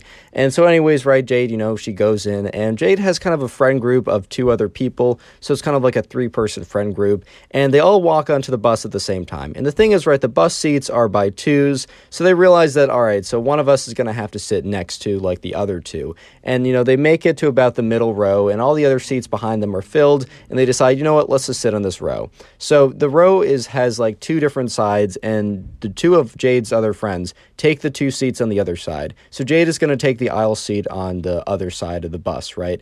And there's a kid sitting in the window seat, and this kid happens to be, you guessed it, the Minecraft kid.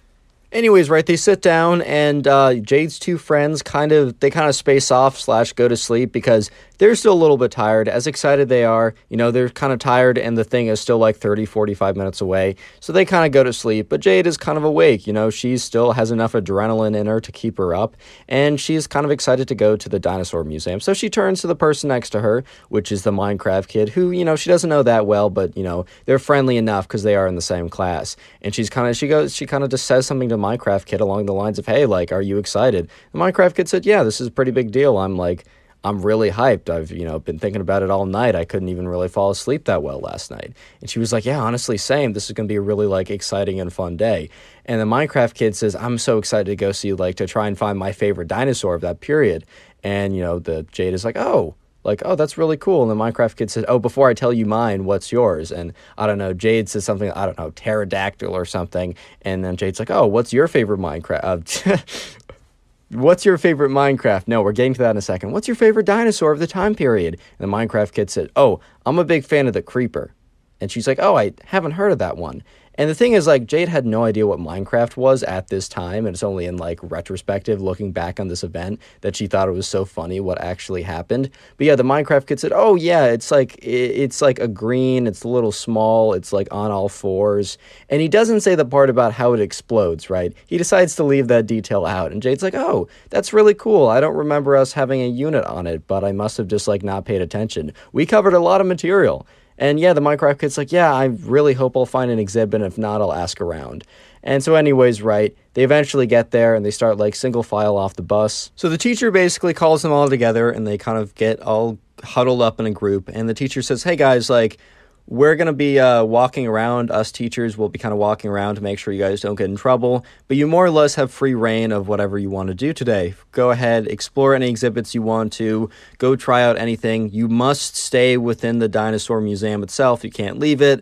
Uh, stay on the first three levels. If you have any problems, like, just come to the front desk, which is right over here, and points to where the front desk is on the first floor, and says, and they'll be able to contact us as we've given them our numbers and the school's number. So yeah, anyways, guys, that's all we really wanted to say. Go off and have some fun. And the teacher says, oh, wait, one more thing. At twelve, we'll be having lunch, so please return to the first floor for that. And then afterwards, for about thirty minutes, we're going to have a guided tour. And then for the next hour after that, you're free to go about and, like, look at whatever, uh, you know, sculptures, sculptures like dinosaur footprints or museum, whatever you want to look at, you're fe- feel free to do that afterwards.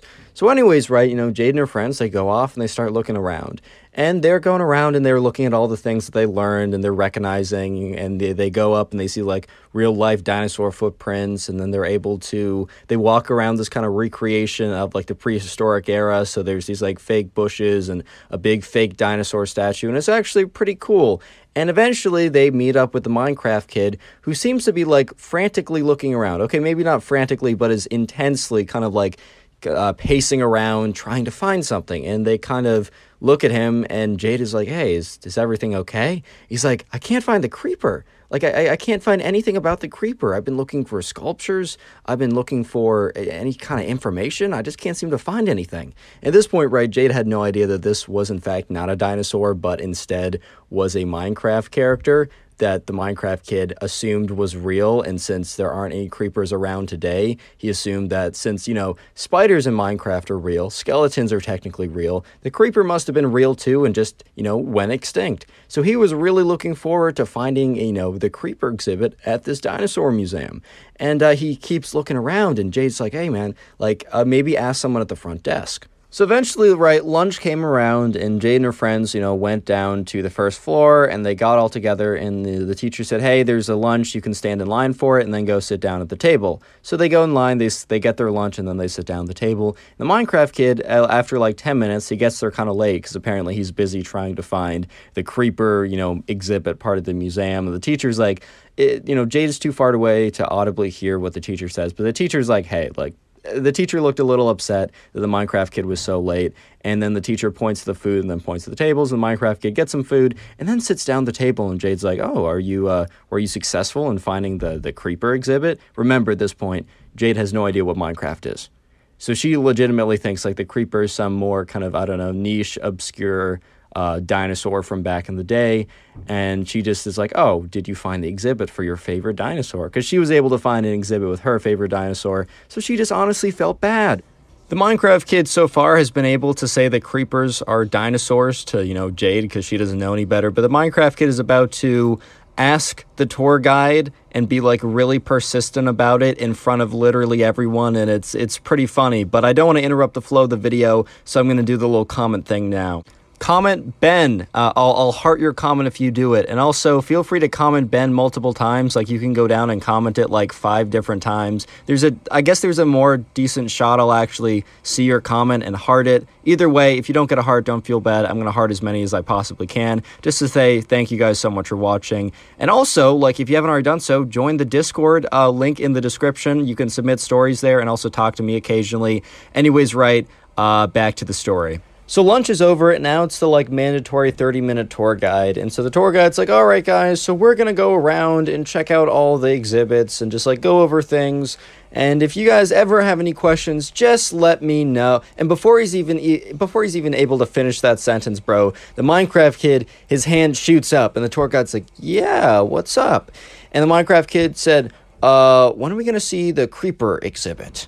And everyone kind of just looks at him. And the thing is, right, while Jade didn't know what a creeper was, most of the guys and a lot of the girls in his class actually did know what a creeper was. Even if they didn't play Minecraft that much, they were at least aware. And some people started to laugh. And the Minecraft kid looks at him like, kind of like with this look of like, why are you laughing at me? Like, I simply asked the question, where's the creeper exhibit? Uh, which, like, as if, like, no one's gonna, like, laugh at that a little bit, what, but whatever, right? And the tour guide, like, Jade had no idea what a creeper was, so kind of gave him this look of, like, what are you talking about? And he's like, uh, I don't understand what you mean. And he was like, well, I'm just wondering when, because, like, we're seeing the pterodactyl, we're seeing dinosaur footprints, when are we gonna see the creeper exhibit? And once again, you know, the tour guide kind of just looks at him. And the Minecraft kid kind of gives him this look. He's like, oh, this museum sucks. It doesn't even have a creeper exhibit. At this point, right, the teacher's like, Minecraft kid obviously says his name. We'll just give him a name, right? Uh, we'll just call him Minecraft kid. He, the teacher was like, Minecraft kid, don't say that. And for some reason, right, the Minecraft kid must have been super excited to see the Creeper exhibit at the Dinosaur Museum and was just really upset and disappointed that they didn't have one, that he kind of went on this tirade and he kind of stuck with it. And he was like, well, what do you mean stop? I mean, uh, this is a museum, right? This is supposed to be the biggest, most, the greatest dinosaur museum of all time, and they don't even have a creeper exhibit. This place sucks. And at this point, it's like super, super awkward because the tour guide's just kind of standing there like, uh, dude, I have no idea what you're talking about. Everyone in the class is kind of looking at him like he's crazy because they know what a creeper is, bro. They know what a creeper is, and they also don't, you know what else they know? They know that a creeper isn't real. The Minecraft kid looks at the tour guide straight on and is like, how could you work at such a fraudulent facility? This place is disgraceful. I bet the dinosaurs would be ashamed if they knew that you were doing this, which is just kind of funny, but hey man, it's a second grader. They're they're bound to say stuff like that. And at this point, right, the teacher's like super embarrassed, and the teacher goes up and like looks at the Minecraft kid and is like, stop, stop, I don't know what you're doing, but stop it. And, you know, she's like, oh, I'm so sorry. I'm so sorry about this. And at this point, right, another kid in the class speaks up, and he looks directly at the Minecraft kid, and he's like, dude, you, what are you talking about? You know that, you know that creepers are fictional, right? And the Minecraft kid's like, uh, does fictional mean, like, prehistoric era only? Or, and then, and then the kid's like, no, dude, fictional means fake. Like, they're not real. And the Minecraft kid's like, uh, That, that's ridiculous, man. Spiders are real. Skeletons are real. Why wouldn't creepers be real? They're probably just extinct. You don't know what you're talking about.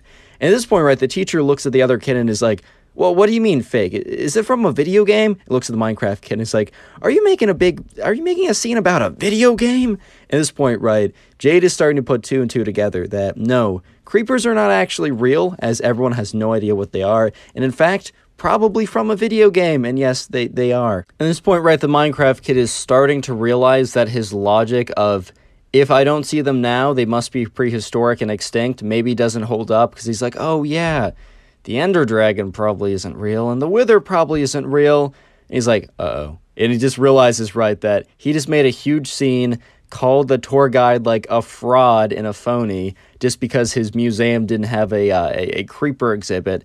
And the Minecraft kid looks right up at the teacher, who's just eyeing him like, dude, you've kind of messed this up, but you've embarrassed us all. And all of a sudden, right, the Minecraft kid feels this, like, hand on his on the collar of his shirt, and he looks up, and the teacher has grabbed his shirt and starts pulling him away. And Jade is watching the whole thing happen, and the Minecraft kid basically gets pulled away from making a scene, and the tour guide is like, all right, well, uh, let's continue on. So our first exhibit, dot, dot, dot, whatever goes on to explain it, and essentially, right, the Minecraft kid got told that he's got to sit down because of, like, the big scene he made, and that he's he's not grounded. I don't know what to say. He's he's not, like, in suspension or anything, but he basically has to sit there at lunch for the duration, the rest of the duration of the field trip, because he made a scene over Minecraft creepers not being in a dinosaur museum, which is, uh, if you're gonna make a scene, man, at least have it be something real. And for, like, the rest of that school year, uh, you know, whenever the teacher would be like, all right, now we're gonna learn about whatever, and she'd be like, any questions? Some, like, kid in the class would always raise their hand and be like, yo, when are we going to learn about the creepers? And then everyone would, like, start laughing. So, unfortunately, unfortunately, right, the Minecraft kid kind of became the laughingstock for the rest of second grade. But he learned a pretty valuable lesson, and that is, creepers are not real. I, I kind of feel like you wouldn't have to learn that lesson, but apparently you do. Subscribe if you haven't already. Now go watch another video. There's some on screen, some that recommended. Go watch one. I'll be very happy. Bye. Today we got a story time of a Minecraft kid who actually thought the Backrooms were real and had a complete freak out at the sleepover, and it was quite hilarious. So yeah, sit back, relax, leave a like on the video to claim your free nothing, and let's get right into it. I got today's story from a subscriber who we're going to call John, and I got the name John from the comment section down below. So as always, if you want me to use your name or your friend's name or really any name you want, literally just leave it in a comment down below. I look through the comments all the time to find a name to use in a video. So yeah, go ahead and do that. And anyways, right, so John, the subscriber, he told me this story that happened kind of recently. So if you don't know, recently there was, like, a viral video about the Backrooms that went out. It was actually kind of like a, a mini-series done by someone who did a really, really great job. I'm pretty sure I'll leave a link in the description, or at least some information in the description, so you can go watch that video if you'd like. But anyways, right, that video was so good that it actually convinced a lot of people that the Backrooms were actually real. In fact, I did a video a couple days ago about another subscriber who sent in a story that the Backrooms video actually made one of his friends believe it, and I guess he's not alone. Alone because today we have a story from the subscriber about how his friend saw that video, believed the Backrooms were real, and had a complete freak out at his sleepover. But anyways, right, so this happened to John, the subscriber. And one day, right, he was just like, you know, you know, chilling with his friends, having a pretty good time. And, you know, we're just going to call this friend the Minecraft kid, because he was just known for, you know, he was, like, known as, like, the, the bed war sweat in the in the class or whatever. So for that reason, we're just going to call him the Minecraft kid, right? So anyways, right, John, the Minecraft kid, and a couple other of their boys, right, they're going to have a good time. They're, they're excited. They're, you know, they're friends. Life is good. And they want to have a sleepover, right? So yeah, they talk to their parents, and sure enough, that weekend, they can have a sleepover. Life is good, man. Things are good. Well, life was good until a couple days before the sleepover, let's just call it like Wednesday or something, the Minecraft kid discovers the videos in the Backrooms. And real quick, for some of you guys who don't know, the Backrooms are kind of like an internet legend where you can essentially, like, if you're not careful, you can no-clip, which is a video game term, but basically you can phase out of reality into these endless rooms that are very similar to a kind of a dank, musty nineteen eighties office that just keeps going on and on and on and repeating itself. And that was kind of an internet legend that happened a little while ago, but more recently there was a video that someone made that was like kind of a live, not a live action, but it was like a film project that was really well done. And I suggest everyone watch it. But the thing is, a lot of people watched it, and on the younger side, a lot of people were like, wow, this is actually really believable. And the Minecraft kid was one of those kids. So the Minecraft kid ends up watching this video, and the next day he comes into school. And, you know, the subscriber, John, is just kind of chilling there, having a good time, excited for the sleepover that's happening that weekend. And what happens, right, is, you know, his friend comes up to him, the Minecraft kid comes up to him, and John is looking at him, the Minecraft kid's, his eyes are, like, wide, and the Minecraft kid's like, man, oh, man, I'm so worried. By the way, if you like story videos, and if you haven't already, consider subscribing to the channel. It's free, and you can always change your mind later. Anyways, right, so, you know, he comes up to John, he's like, John, oh my god, like, oh my god. And John just kind of looks at the Minecraft kid like, bro, like, what is up? Like, are you good, man? Like, is is everything okay? You're looking really sweaty. Like, is are things okay? And, and the Minecraft kid's like, John, John, do you know about the Backrooms? And John looks at him, he's like, yeah, you know, the internet legend. He's like, no, no, no, John, John, John, you don't understand, man. These things are real. And John looks at him like, bro, what are you, what are you talking about, man? Like, it, it's like a meme or like an internet legend. It's it's it's one of those creepypastas, man. Don't, don't tell me you're, you're going to say that, like, every other creepypasta that's ever existed is now real. Oh, yeah, Sonic dot E X E, that's real. Jeff the Killer, yeah, that that's real, man. Yeah, anything that's on the internet is real, because lesson one of the internet is anything you see is legit.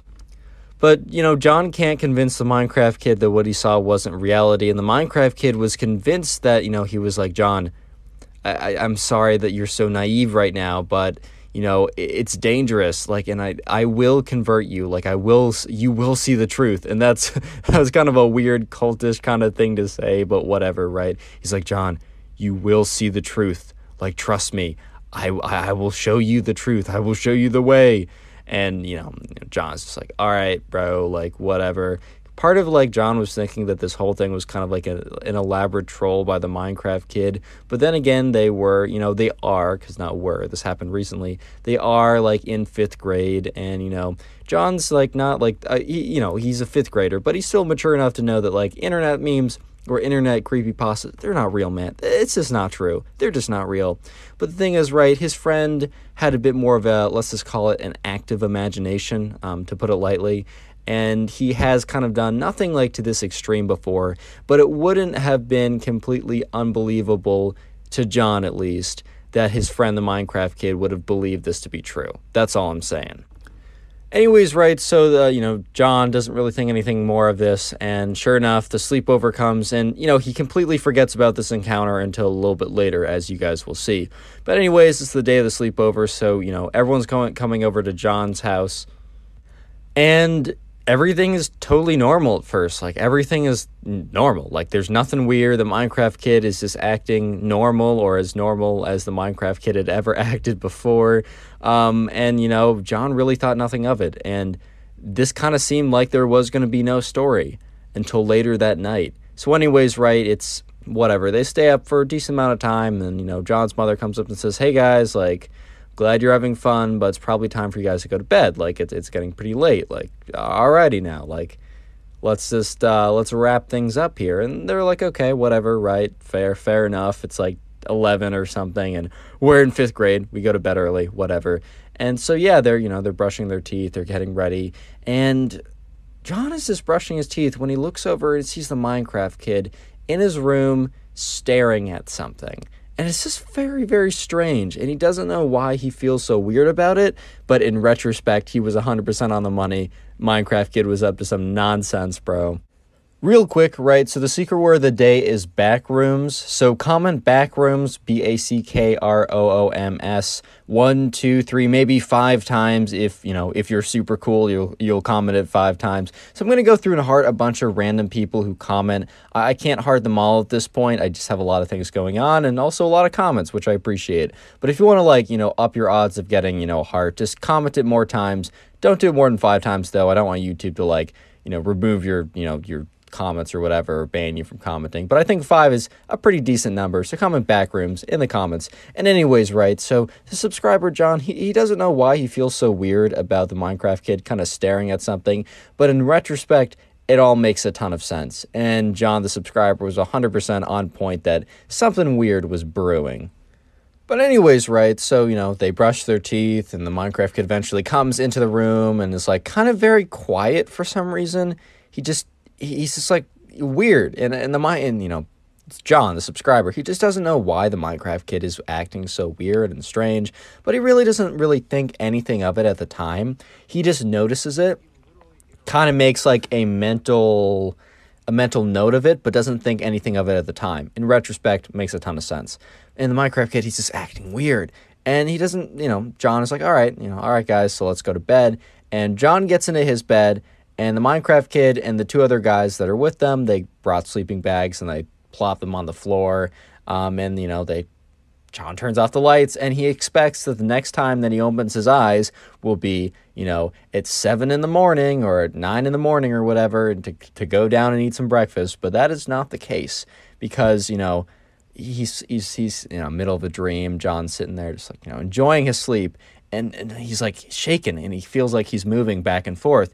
And he looks up, and it's the Minecraft kid. And the Minecraft kid is, like, sweating and, like, freaking out a little bit. And John is, like, really, like, startled by this, because, like, your friend just came up to you and is, like, you're you're awoken by your, your friend shaking you, like, something is wrong, something is wrong. And the Minecraft kid, uh, John is just like, oh, my God, like, w what's up? And the Minecraft kid's like, dude, I told you. I told you it was real. And at this point, like, John's like, dude, what are you talking about, man? Like, wh what are you saying? And, you know, the Minecraft kid's like, dude. Just, just, just come with me. Come look. And at this point, like, John's terrified. He has no idea what he's about to show him. And the Minecraft kid brings him out to his hallway and points towards, like, a door, or, like, a door to a room. And there's, like, yellow light coming out of it. And one of the one of the things I'd like you need to know is in the back rooms, it's kind of like that kind of dingy yellow corporate lighting from the eighties. And it just, like, isn't a good lighting job. But the problem is, right, that's a pretty common light. Like, that type of lighting, it's not the greatest, and it doesn't look that good. Still is pretty common. That's all I gotta say. It's still pretty common lighting. So, yeah, sure enough, the Minecraft kid points at this door and is like, John, the back rooms, they're real! At this point, John is, like, starting to really wake up and comprehend what's happening, and he realizes that his friend is pointing at one of his rooms in his house that he probably just forgot to turn the light off, and he woke him up, terrified, right? Assuming that the back rooms are real, and it's proof. And so John is like, dude, that's just, oh. He's like, dude, that's just a room, like, it's just a room in my house. And John's like, no, it's not. And, and or not John, the Minecraft kid. So John's like, all right, whatever, dude. And, you know, John goes up into the room, turns off the light, and is like, bro, it's literally just a storage closet. Like, it's nothing. And, you know, this Minecraft kid's like, dude, uh, I'm sorry. I, I, I thought it was, I don't know. I don't know what's up with me. And John, you know, gets, you know, starts feeling a little compassionate for his friend. He's like, you know what, man, it's okay. You're probably just, like, freaking out about something. Uh, let's just go back to the room. Uh, let's try and be quiet just so we don't wake up the other guys. I'm going to go in my closet. I'm going to try and find a night light, just plug it in, and then we'll just all go to bed, and things will be good. And John's like, yeah, man, I'm so sorry about this. Thank you. So they go in, right? And uh, sure enough, right, you know, John goes to the closet, turns on the closet light, and then the Minecraft kid starts screaming, the back rooms! No! John, don't fall for it! At this point, the other two kids who were blissfully sleeping sleeping are just rudely awoken, and they're just like, oh, God, what's happening? And John's like, dude, what are you talking about? And then John looks at the closet, right? And he realizes, because he turned on the light to look for the, the, the, uh, the, the nightlight, and he realizes that the light to the closet is the same kind of dingy yellow. And then his point, right, the Minecraft kid's like, John, it's a trap. Don't fall for it. You're going to fall into the back rooms. Don't no clip out of rea-. And, and, you know, at this point, you know, John turns around. He's like, dude, it's just the closet light. At this point, everyone's, like, looking up.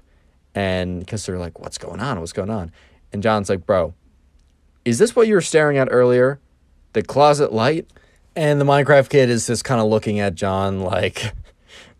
I'm an idiot, because at this point, right, the Minecraft kid, who has a very active imagination, to put it lightly, is now very much aware that, you know, both times, and probably more embarrassingly the second time, it was just a lighting choice. Uh, it wasn't actually the back rooms, you know, opening up to swallow them whole uh, or anything like that.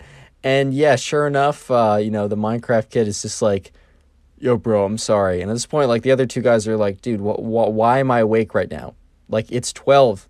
It it's literally midnight, bro. Like, why am I awake right now? And sure enough, like, you know, John is like, all right, wh whatever. He goes in the closet, turns the light on again because he turned it off to, like, prove it's not the back rooms. And no, the Minecraft kid did not freak out a third time, even though that would be pretty funny.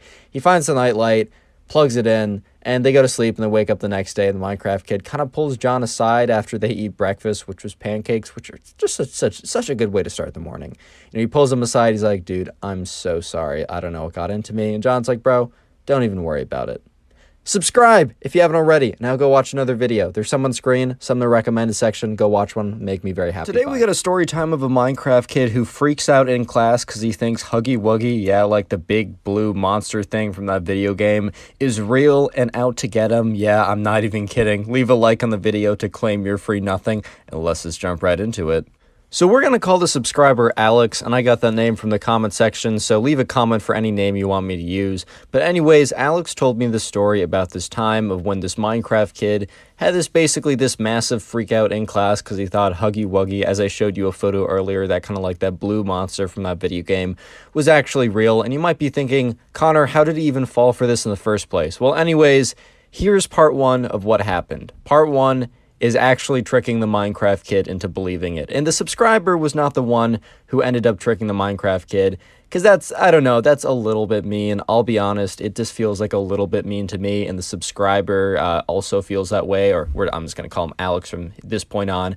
But there's this kid in the class, right? So there's Alex, there's the Minecraft kid, and then there's also the kind of, we're just going to call him the bully guy. He's known for being kind of mean, for like, you know, I don't know, tricking people, pranking people, but also kind of doing it in like mean-spirited ways.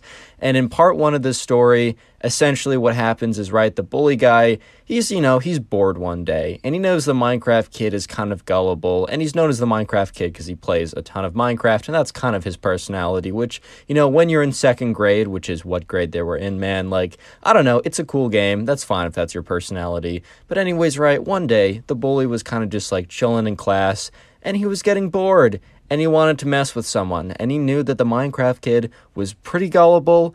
And, you know, he was like, you know what? Let's try and convince this kid about that, you know, Huggy Wuggy is actually, like, a real thing. You know, for me, back in the day, for a little bit, I believed in this thing called, like, Bloody Mary. Essentially, back in my day, there was a little legend going around that if at three A M, yes, before three A M became kind of a meme, if you went into your bathroom mirror at three A M with the lights off and said Bloody Mary's name three times, three times, she would appear behind the mirror and then end you. Like, it was something like that. I know that sounds really dumb, but bro, I was in second grade and I kind of believed it. So once again, right, the bully is like, you know what, we're gonna make the Minecraft kid believe that yes, Huggy Wuggy is like a legitimate urban legend and will actually, you know, come after him if something happens.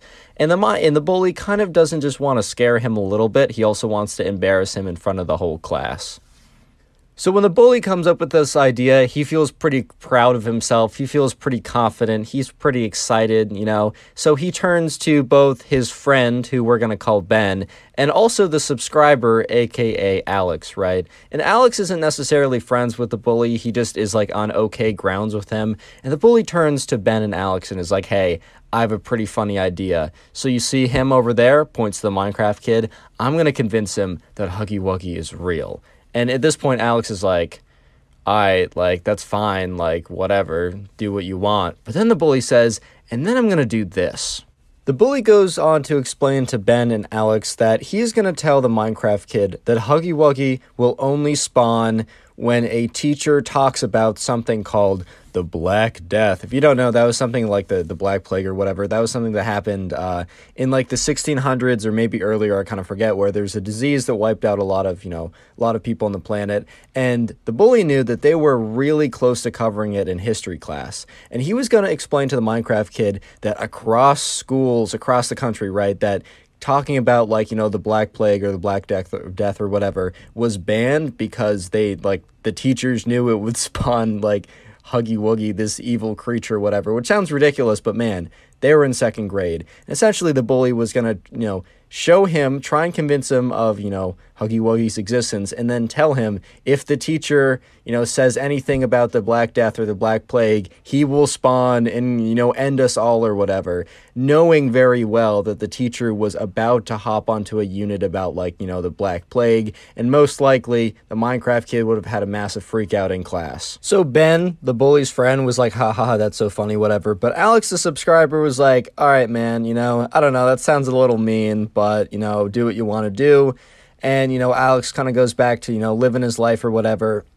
But, you know, he is close enough to, you know, both the Minecraft kid and, you know, Ben, or not Ben, but, but the bully guy, to hear what the bully says to the Minecraft kid to try and convince him. So anyways, right, right after that conversation, the bully goes on his phone and finds some kind of, like, scary video of, like, like a clip from the video game where Huggy Wuggy like jumps out and attacks like the player, but make sure not to show that it doesn't show any part that, you know, I don't know, shows that it's in a video game or shows that it's a YouTuber. So he goes ahead and he goes on this like downloader app. He downloads the video from YouTube and then he cuts it. So it's just like, you know, the Huggy Wuggy jump scare or whatever. He's like, all right, this is my proof. And I'm going to go up to the Minecraft kid and try and convince him. So anyways, right, the bully does go up to the Minecraft kid and the bully's like, man, I got something really, really important to tell you. And the Minecraft kid's like, oh bro, what's up? Like, what's going on? He's like, hey man, I, I, I, this is just like, I need to get the word out about this. It's like for the safety of others. He's like, dude, my cousin, my cousin had a friend who went to the school,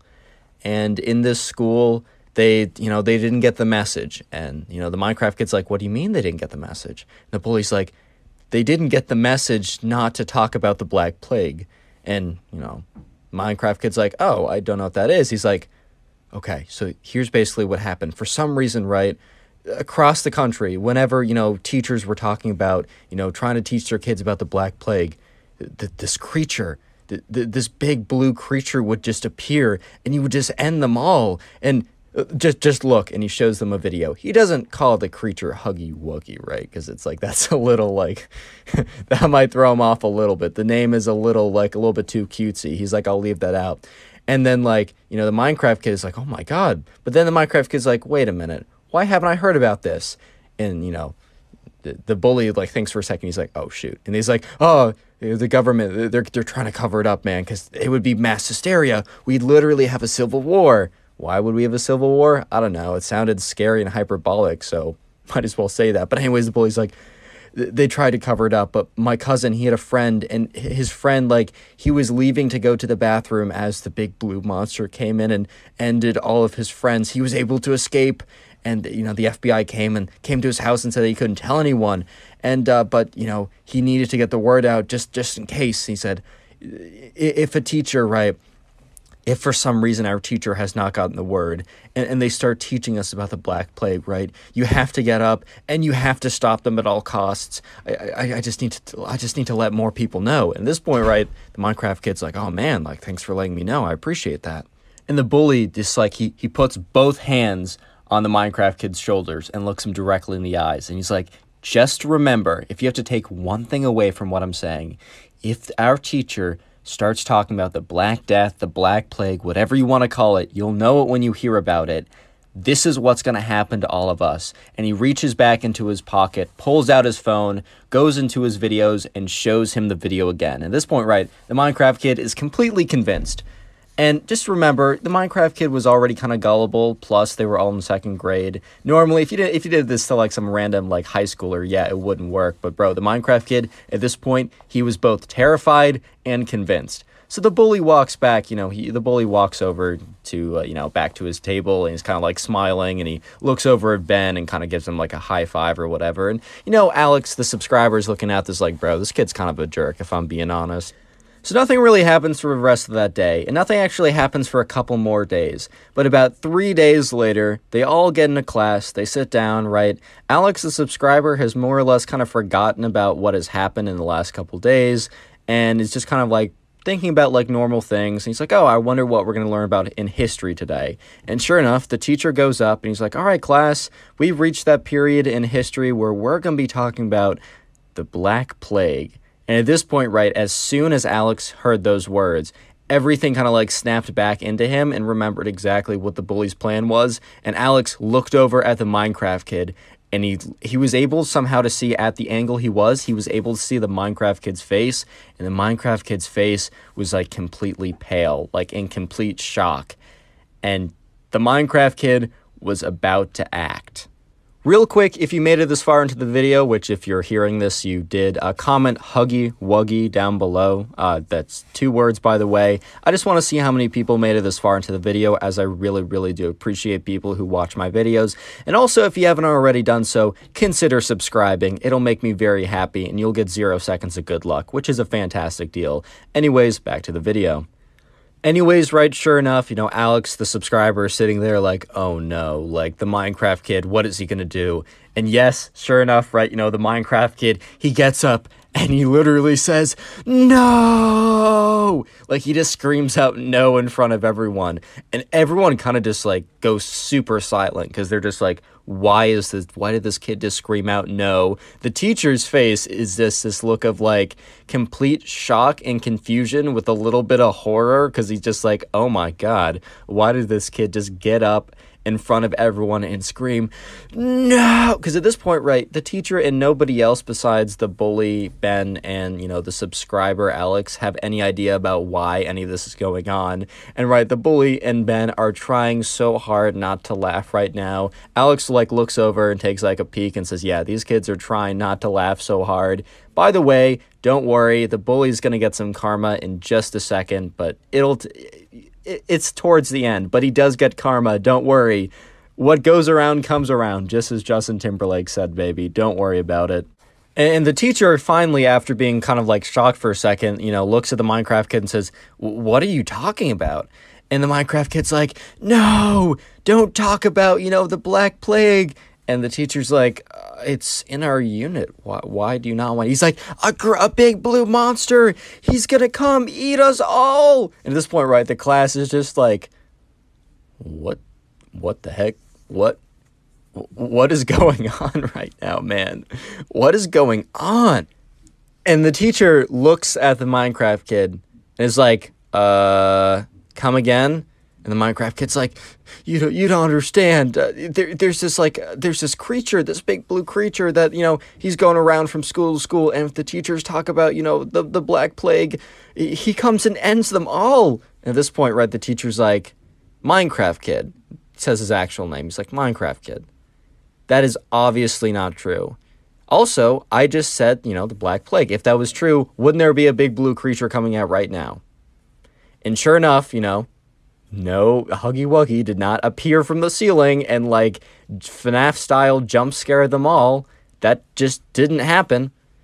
Sure enough, believe it or not. And, yeah, the Minecraft kid is, like, like sitting there, still kind of panicked, freaking out. He's like, uh, uh, and then, like, the Minecraft kid's starting to realize how ridiculous of a statement he just, because he kind of did it on instinct. He was like, he was thinking about it, because for like the last two days he was having like nightmares about, like, you know, the big blue monster, which happened to be like Huggy Wuggy or whatever, right? And he's like, oh my, and he was freaking out about it. So the second that the teacher said the, like the kind of the key word that was supposed to like doom them all, he freaked out. But after he said it in, out loud in front of everyone, he kind of realized how dumb it was, and he kind of sat back down. He's like, sorry teacher, I, I don't know what got into me.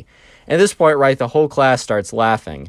And the subscriber, Alex, you know, he's not having it. He's like, nah, man, this Minecraft kid, he's not a bad kid. I'm not for this. And anyways, right, you know, the bully and Ben, his friend, are just laughing so hard right now. Even the teacher giggles a little bit, which fair enough, right? You know, I mean, it's kind of wild what just happened. He's like, all right, class, don't worry about a big blue monster coming out to destroy us all. Uh, I can promise you personally that that will not happen. And then everyone laughs again a little bit, and then they go on to actually go into the history lesson.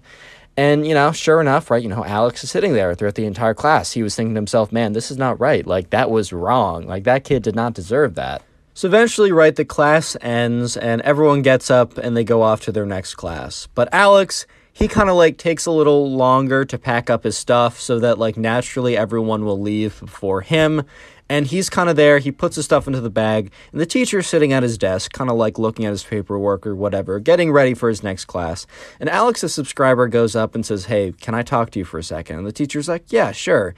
And Alex then goes on to explain everything. He kind of goes on to explain everything that I told you in this story, and the teacher is looking at him the whole time like, hmm, all right, good to know. And yeah, sure enough, right, the teacher thinks about it and is like, yeah, that was kind of mean. That was kind of mean of the bully guy. And the bully guy had a history of doing stuff like this before. Maybe, you know, if it was a kid who was like genuinely known as like a good kid and he just thought it'd be kind of funny to have a little prank or whatever, he would get away with it, maybe just with a little talk or something. But no, this kid had had a, like a history of being kind of a, a massive jerk. So yeah, sure enough, the teacher's like, all right, thank you for letting me know. I will handle this. Yeah, and sure enough, later that day, you know, Alex, the subscriber, is kind of walking in the hallways, and, you know, he the bully isn't near him, but he hears on the loudspeaker, and it's like, says the bully's name, but he's like, uh, can bully, insert last name, please come to the front office. I repeat, can bully, insert last name, it's first name, last name, you know what I mean? We'll say, like, bend over. So I'm, I'm kidding, I'm kidding, I'm kidding. I've seen that comment so many times. Anyways, can, can like, I don't know, uh, Ben, Steve, or whatever, come to the front office, if that was the name of the bully. Um, and sure enough, right, you know, the, the bully got a pretty big talking to. And while he didn't necessarily get suspended, apparently, he was on very, very thin ice. And if he did anything like that again, like, you know, he was going to be like in in-school suspension for a couple days. And also his mom got called and was told all about that, which, I don't know, man, sometimes that's the worst punishment of them all. If you haven't already done so, please subscribe and uh, go watch another video if you're bored. Bye. Today we have a story time of a kid who thinks that Freddy Fazbear is real, in his house, and out to get him. Yeah, I'm not even kidding. Leave a like on the video to claim your free nothing, subscribe, and let's get right into it. So we're going to call the subscriber who sent in this story, we're going to call him Dylan. And uh, by the way, I got that name from the comment section, so leave a comment down below of any names you want me to use. And this story all started one night when Dylan was babysitting this kid in his neighborhood. So Dylan got to the house and, you know, the kid's mom, and we're just going to call the kid Ben because I use Ben for every, like, other name. It's kind of a meme on the channel at this point. Anyways, right, so the kid, a k a. Ben, his mom came down, like, greeted him at the door because, you know, uh, Dylan got to the door, rang the doorbell, and, you know, Ben's mom greeted him. And she's like, oh, thank you so much for coming. I know this is kind of on short notice, but I really, really do appreciate it. Uh, all you got to do is just, like, hang out with, you know, D uh, Ben's already been fed. You don't have to to give him dinner. All you got to do is just hang out with him for a couple hours. His bedtime is at nine, and uh, afterwards just kind of stay in the house till we get back, which is going to be around like eleven or so, and I really, really do appreciate this. And Dylan's like, oh, it's no problem at all. Like, you know, Ben's a great kid. Because this is like the second or third time that Dylan has babysat for Ben. Uh, Ben's mom is friends with Dylan's mom. They're not like super close, but they're friendly enough, right? So anyways, right, you know, it's it's kind of like a routine babysitting gig. And sure enough, Ben's mom leaves to go do whatever she's going to go ahead and do. And, and it's time for Dylan to start babysitting Ben at this point. And, you know, it's pretty normal in the very beginning. Um, things are kind of chilling until things start to get a little bit weird. So for some reason, I don't remember exactly what, Dylan was like, oh, uh, want me to go get whatever. And, you know, Ben was like, yeah, no, that sounds like a good idea. And Dylan's like, all right, well, that's probably in the basement, so I'm going to go down there. And when, you know, you know, Dylan says, I'm going to go down to the basement, Ben looks at him and goes, no, you can't do that. And, you know, Dylan was really just startled by this because Dylan had gone in the basement before because he, you know, that's why he knew where whatever he was trying to get was. And, you know, this had never been an issue before. And also Ben was kind of, he wasn't necessarily a quiet kid, but he wasn't known to have random outbursts for no good reason. So, you know, Dylan was both concerned and confused. So, you know, Dylan turned to Ben and was like, dude, like, what's wrong? Like, is everything okay? And Ben is just looking at him like, You, you don't understand what's down there, man. You, you, you don't know what I've seen. And at this point, right, you know, Dylan's just kind of looking at him like, bro, what are you talking about? Is the boogeyman down there? Is a big scary monster down there? And the kid, a k a. Ben, is just looking at him like, you're not going to believe me, but Freddy Fazbear is down there. And at this point, right, Dylan, you know, Dylan, you know, He, he knows what Five Nights at Freddy's is. If you don't know, Freddy Fazbear is like one of the animatronic characters from this video game. Five Nights at Freddy's, very fun game. I used to really enjoy it as, as a kid. But anyways, right, Dylan was aware of what that game was. He was at least aware, and he was like, Ben, there's a zero percent chance that Freddy Fazbear is down there. And Ben looks at him like, dude, no, you don't understand. So Dylan kind of has like a smirk on his face, and he looks at Ben, and he's like, all right, you want to make a bet? I'm going to go down there, and I bet you like a, a firm high five, right, that uh, I will find zero animatronics. I won't find Freddy Fazbear. I won't find Chica. I won't find any of those guys down there. I bet you a whole high five that, you know, I'll find no one down there. And, you know, I mean, look, obviously Dylan, like, was just trying to, like, calm Ben's nerves because, you know, he felt bad. Ben was, like, nine or something, so, you know, active imagination, if you, like, to say the least. And Ben was looking at him all kind of scared because he was, like, he was worried for Dylan, man. He was afraid he was going to go down there. It was going to be the bite of eighty-seven all over again. Like, I, I, he can't be having that. And so Ben's like, dude, I don't want you to risk anything. And Dylan looks at him like, Ben, I promise you, I am risking nothing by going into the basement. And so Ben looks at him, because Ben kind of wants, like, him to check anyways. He's like, all right, man, as long as you know what the risks are. So sure enough, right, you know, Dylan opens up, you know, the door to the basement, turns on the lights, starts walking down there, and it, he's, like, in the middle of, like, yelling up to Ben, saying, hey, Ben, like, I mean, I can't see anything so far. As I said, Freddy Fazbear isn't real. And as he's like finishing that sentence, he hears like a he hears like a scream from Ben. Ben upstairs is like, ah. At this point, right, you know, Dylan genuinely thinks that something like terrible has happened. So like Dylan like runs up, assuming that there's like a robber or something. He's like, Ben, Ben, what's wrong? And he goes up there, and no one's there. Ben is gone. So at this point, right, Dylan's kind of scared because Ben just screamed and then disappeared. And he's kind of thinking in his head, like, did someone, like, break into the, the house and, like, capture him? And he's thinking, no, that, that can't be. That's too fast. Like, I, I was just down here for a minute. And, I mean, as soon as Ben screamed, within, like, twenty seconds, Dylan was, like, all the way upstairs. And he didn't see anyone. So Dylan's, like, looking around. He's like, oh, my God, what could have happened? And he looks at the kitchen door, because the kitchen door, because, like, the basement was right above the kitchen, and in the kitchen there's a door that led outside, and he turned around to the kitchen door, and sure enough, the kitchen door was wide open. He's like, shoot, shoot, shoot, shoot. So he runs out there, and he's like, Ben, Ben, where are you?